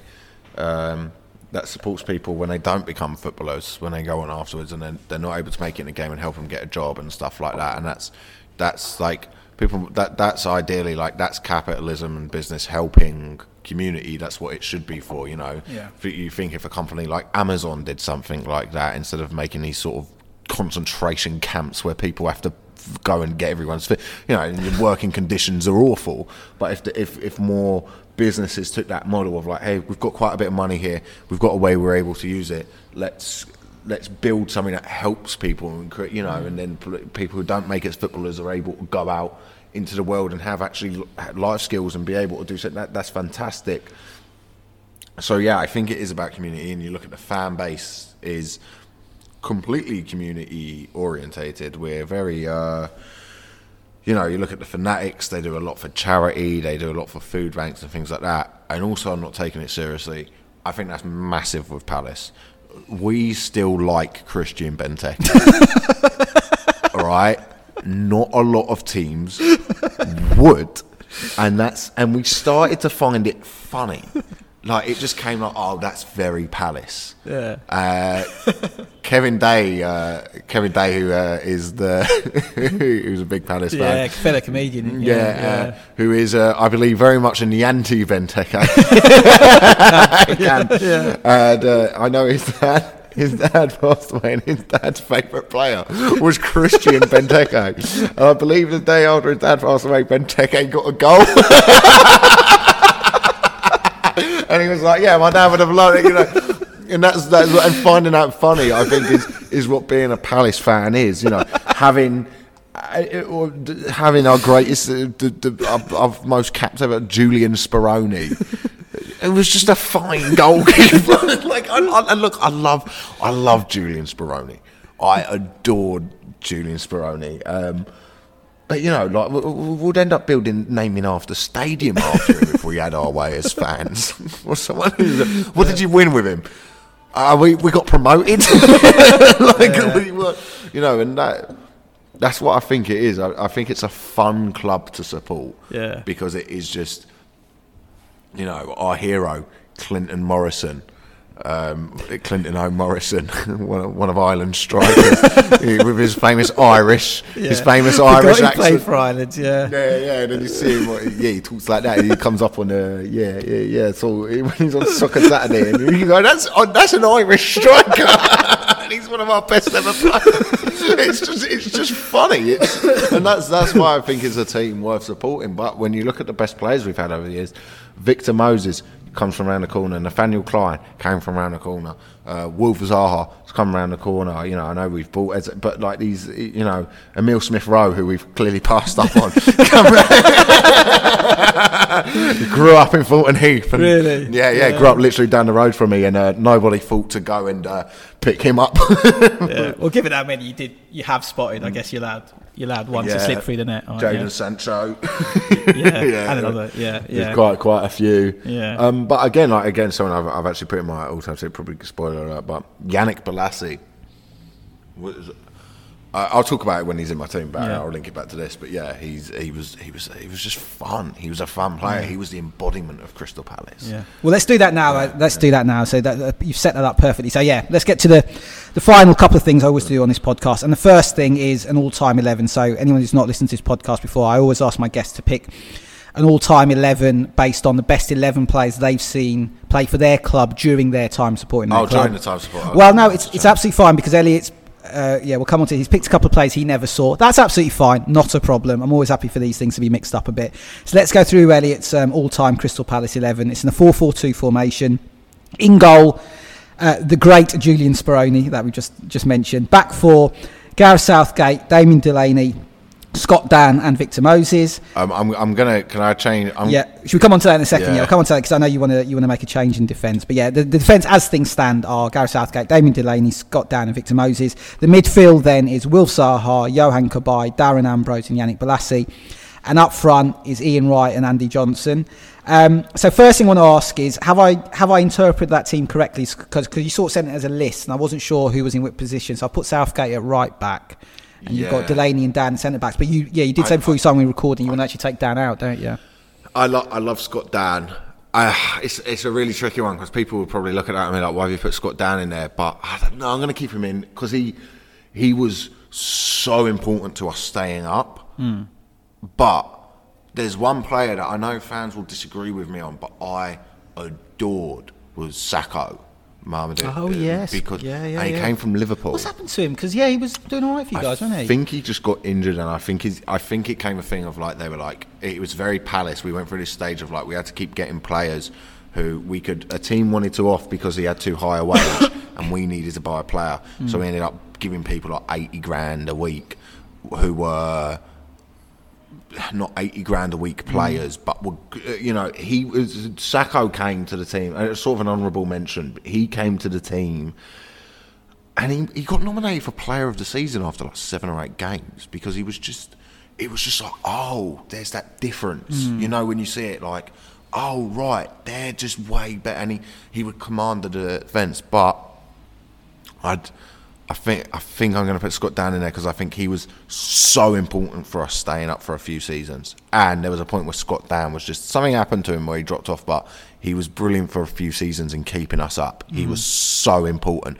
But it says a lot about Palace's defence that we've always that you know is a, is a, I don't think it's always. Uh, always been uh, our strongest, yeah, yeah. strongest of places. Is yeah. the, he's all right, solid enough. He Dann, I remember. Scott Dann was good. Fine, yeah. So yeah, two two other players I definitely want to mention uh, are Gareth Southgate, who, who, who just mm. mentioned now, and Ian Wright, because there's absolutely no way you saw either no. of them play given your age. Southgate played for Palace between 88 and 19, uh, 1988 and 1995. He made 152 appearances and scored 15 goals. Ian Wright played for Crystal Palace between 1985 and, and 1991. 225 appearances and 90 goals, uh, way before your time. Yeah. So, um, so in that sense, yeah, you didn't. They're not part of an all-time eleven made up of players that you've seen play. But we did discuss this before we started recording. You just felt, given what they achieved at Palace, how good they were, they just simply had to get into yeah, your team. Yeah, yeah, you can't not have Gareth Southgate or Ian Wright yeah. if you were doing an all-time Palace team. I know, I know, I didn't see them, but like they are, you can't have our, you know, Ian Wright. I think it's our all-time goal scorer. Like you can't not have him in the mm. side if you're doing an all-time. And Gareth Southgate was just everyone was always like he was. I was actually thinking of putting a. a he only played for us for a season, and it was more just because of uh, how good he was. Was Ashley Cole? Ashley Cole played for us yeah, for a season. he was on loan at Palace, yeah, wasn't he? Yeah, um, yeah, I forgot about that. And uh, do you remember seeing him no, play? No, no, a little bit. But I know he was. Uh, I know he was there, and it was kind of like, well, if you're doing like an all time in their yeah. prime. Yeah, I would have loved Ashley Cole to be, but yeah, he sort of he sort of apparently he had a bit. Of, it was like us with Gallagher at the moment where you watch him and go, oh. Oh, they're not. Oh, we've just got them on loan. You know, when you go, oh, well, you know, if they're good, we could buy them. And Gallagher's been so good, we're all going, yeah, we're not, we're not going to, we're not, not going to be able to afford him. Yeah. Um, yeah. No, I remember, I remember Cole being at, on loan at, uh, at Palace and yeah, so you knew Arsenal had this really special left back who, they, who, who they'd sent out to get with experience, but he was always going to make it at Arsenal. Yeah. He's just he was at that. He was already at that level. He just needed a bit of first team experience, yeah, and he came back, and then obviously the rest is history. One yeah. of the greatest, one of the greatest left backs of all time. Well, I think England's greatest ever left back. Yeah, brilliant player. Um, and yeah, I was just going to ask you, is there any other players you want to mention? And it sounds like you want to give Yannick Bolasie a big shout. Yeah, Yannick Bolasie. Uh, I put him in there, didn't I? Yeah, you did. Yeah, he's in yeah. your midfield. Your midfield is Zaha Yeah. And Bolasie on the wings with Cabaye and Darren Ambrose in centre midfield. Well, Darren Ambrose, I just loved, loved dearly. Um, Johan Cabaye is the best midfielder I've ever seen at Crystal Palace. Mile Jedinak, I was thinking of putting in there as well. Mile Jedinak was instrumental to that side um, of getting us up and probably should be in there. But I, I've gone for Ambrose over a sentimental thing more than anything. But Yannick Bolasie uh, was incredible. He, I've seen Yannick Bolasie run past four players and take a shot, and the ball's gone backwards. and that was Yannick Bolasie. when the hell did that? happen? It was in the Prem. I saw him. I think it was against like Burnley or someone. He ran past like four players, and then he hit this shot and it went backwards. I think they had a counter attack and got like a corner from it. I, like- I remember, but I remember everyone really laughing because it was like it was like that's Yannick Bolasie. Like it's like the Bolasie flick. Like he he would in, he invented a move. He, was incredible, and then he would just do something insane, but he would laugh. I remember him doing that. Uh, did it's he Spurs. uh, Spurs away? I covered the game for the Guardian. Yeah, Yeah, and it, was, what- it was what everyone was talking about afterwards. It- what was it again? It was like a It was, little. it was like a 360, but it went in the air. He was yeah, he was one of he was as skillful a player as I've I've ever seen, Yeah, but yeah. he was he was hilarious to watch because because it was like it was like watching like Ronaldinho. But then it would suddenly become like watching. It, it would come like watching, like you know, when like uh, what is it? Phil Neville tried to do step overs. It, it, it would come that at some point. So you were kind of like, what Yannick's going to turn up today? And that's part of the fun. Part of. Ronaldinho, part Phil Neville. What a combination. and that was part of the fun of watching him watching him play. Like, and I, if I met Yannick, like, I would, I've met him, and I'd love to say I got a photo with him in the car park once, and he's my favourite. and he loved the fans. That's why I liked Yannick. He really embraced the spirit of the team. He he is the most Crystal Palace player I've ever seen. He is. If some if. if Palace was a person, it would be Yannick Bolasie, and that's why I love him. Fantastic. my favorite, he's probably my favourite ever player. Oh, that's amazing. Yeah, I mean, he went to Everton, didn't he? For a lot of money as well. Yeah, he went for 25 million, and we were all like, "You've clearly just watched his highlight." I, know a few, I know a few Evertonians. I think they said he, he actually started quite well there, and then he got, got really, injured. Really bad injury, and he's never recovered from it. I don't know where he is now, actually. I think he's at Middlesbrough. Oh, is he think- well, he, he keeps trying to, he keeps tweeting Crystal Palace and he wants to come back, and the fans want him to come back. But you can tell the club's like, it would be a disaster. We can't have Yannick Bolasie. like, he's just, he's like a former, it's like a former sort of boyfriend or girlfriend, and you eventually just have to block him on WhatsApp. don't he's, you? he's, a, I, I love him. I think I think he's my- he is my favourite ever player. Oh, that's but, brilliant. But yeah, you mental.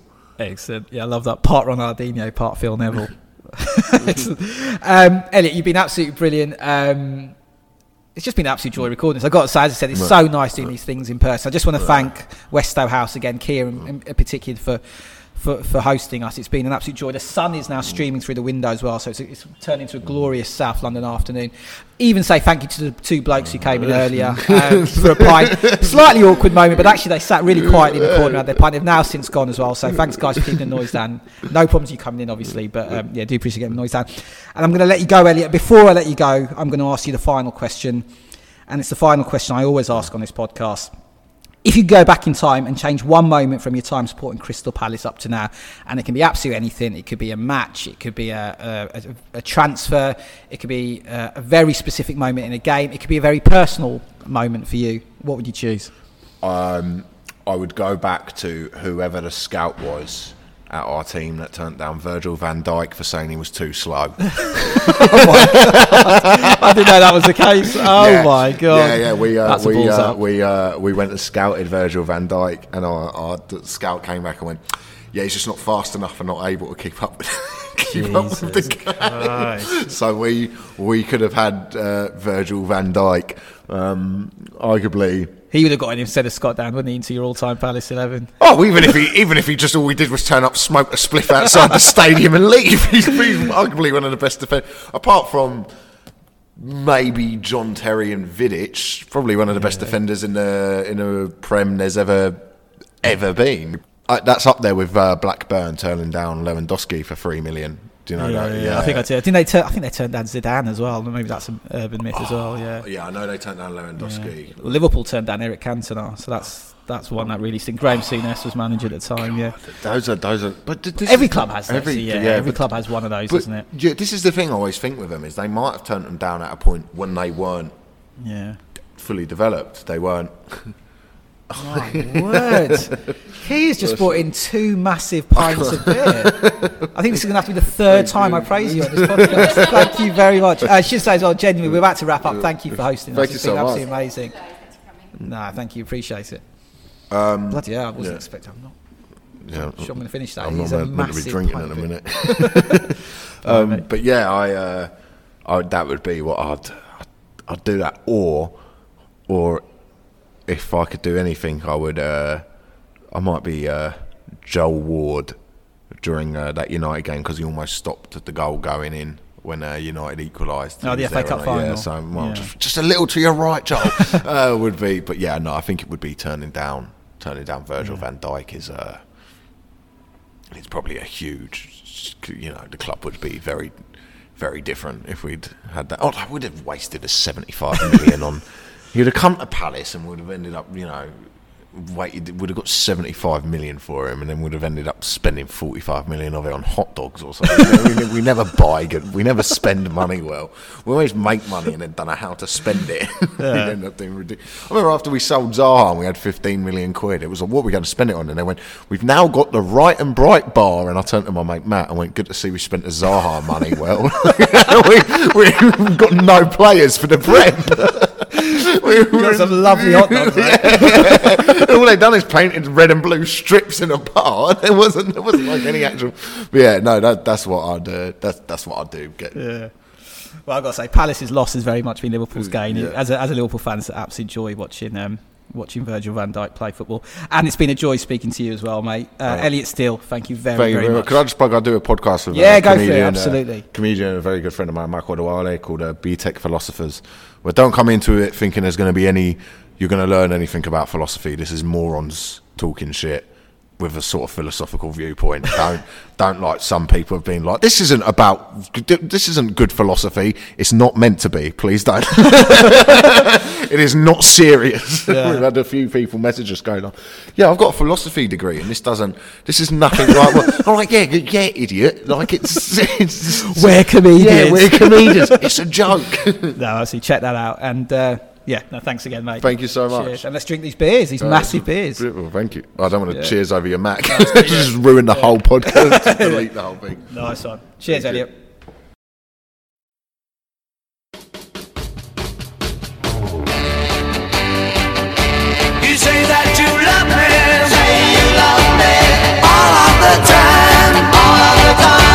You say that.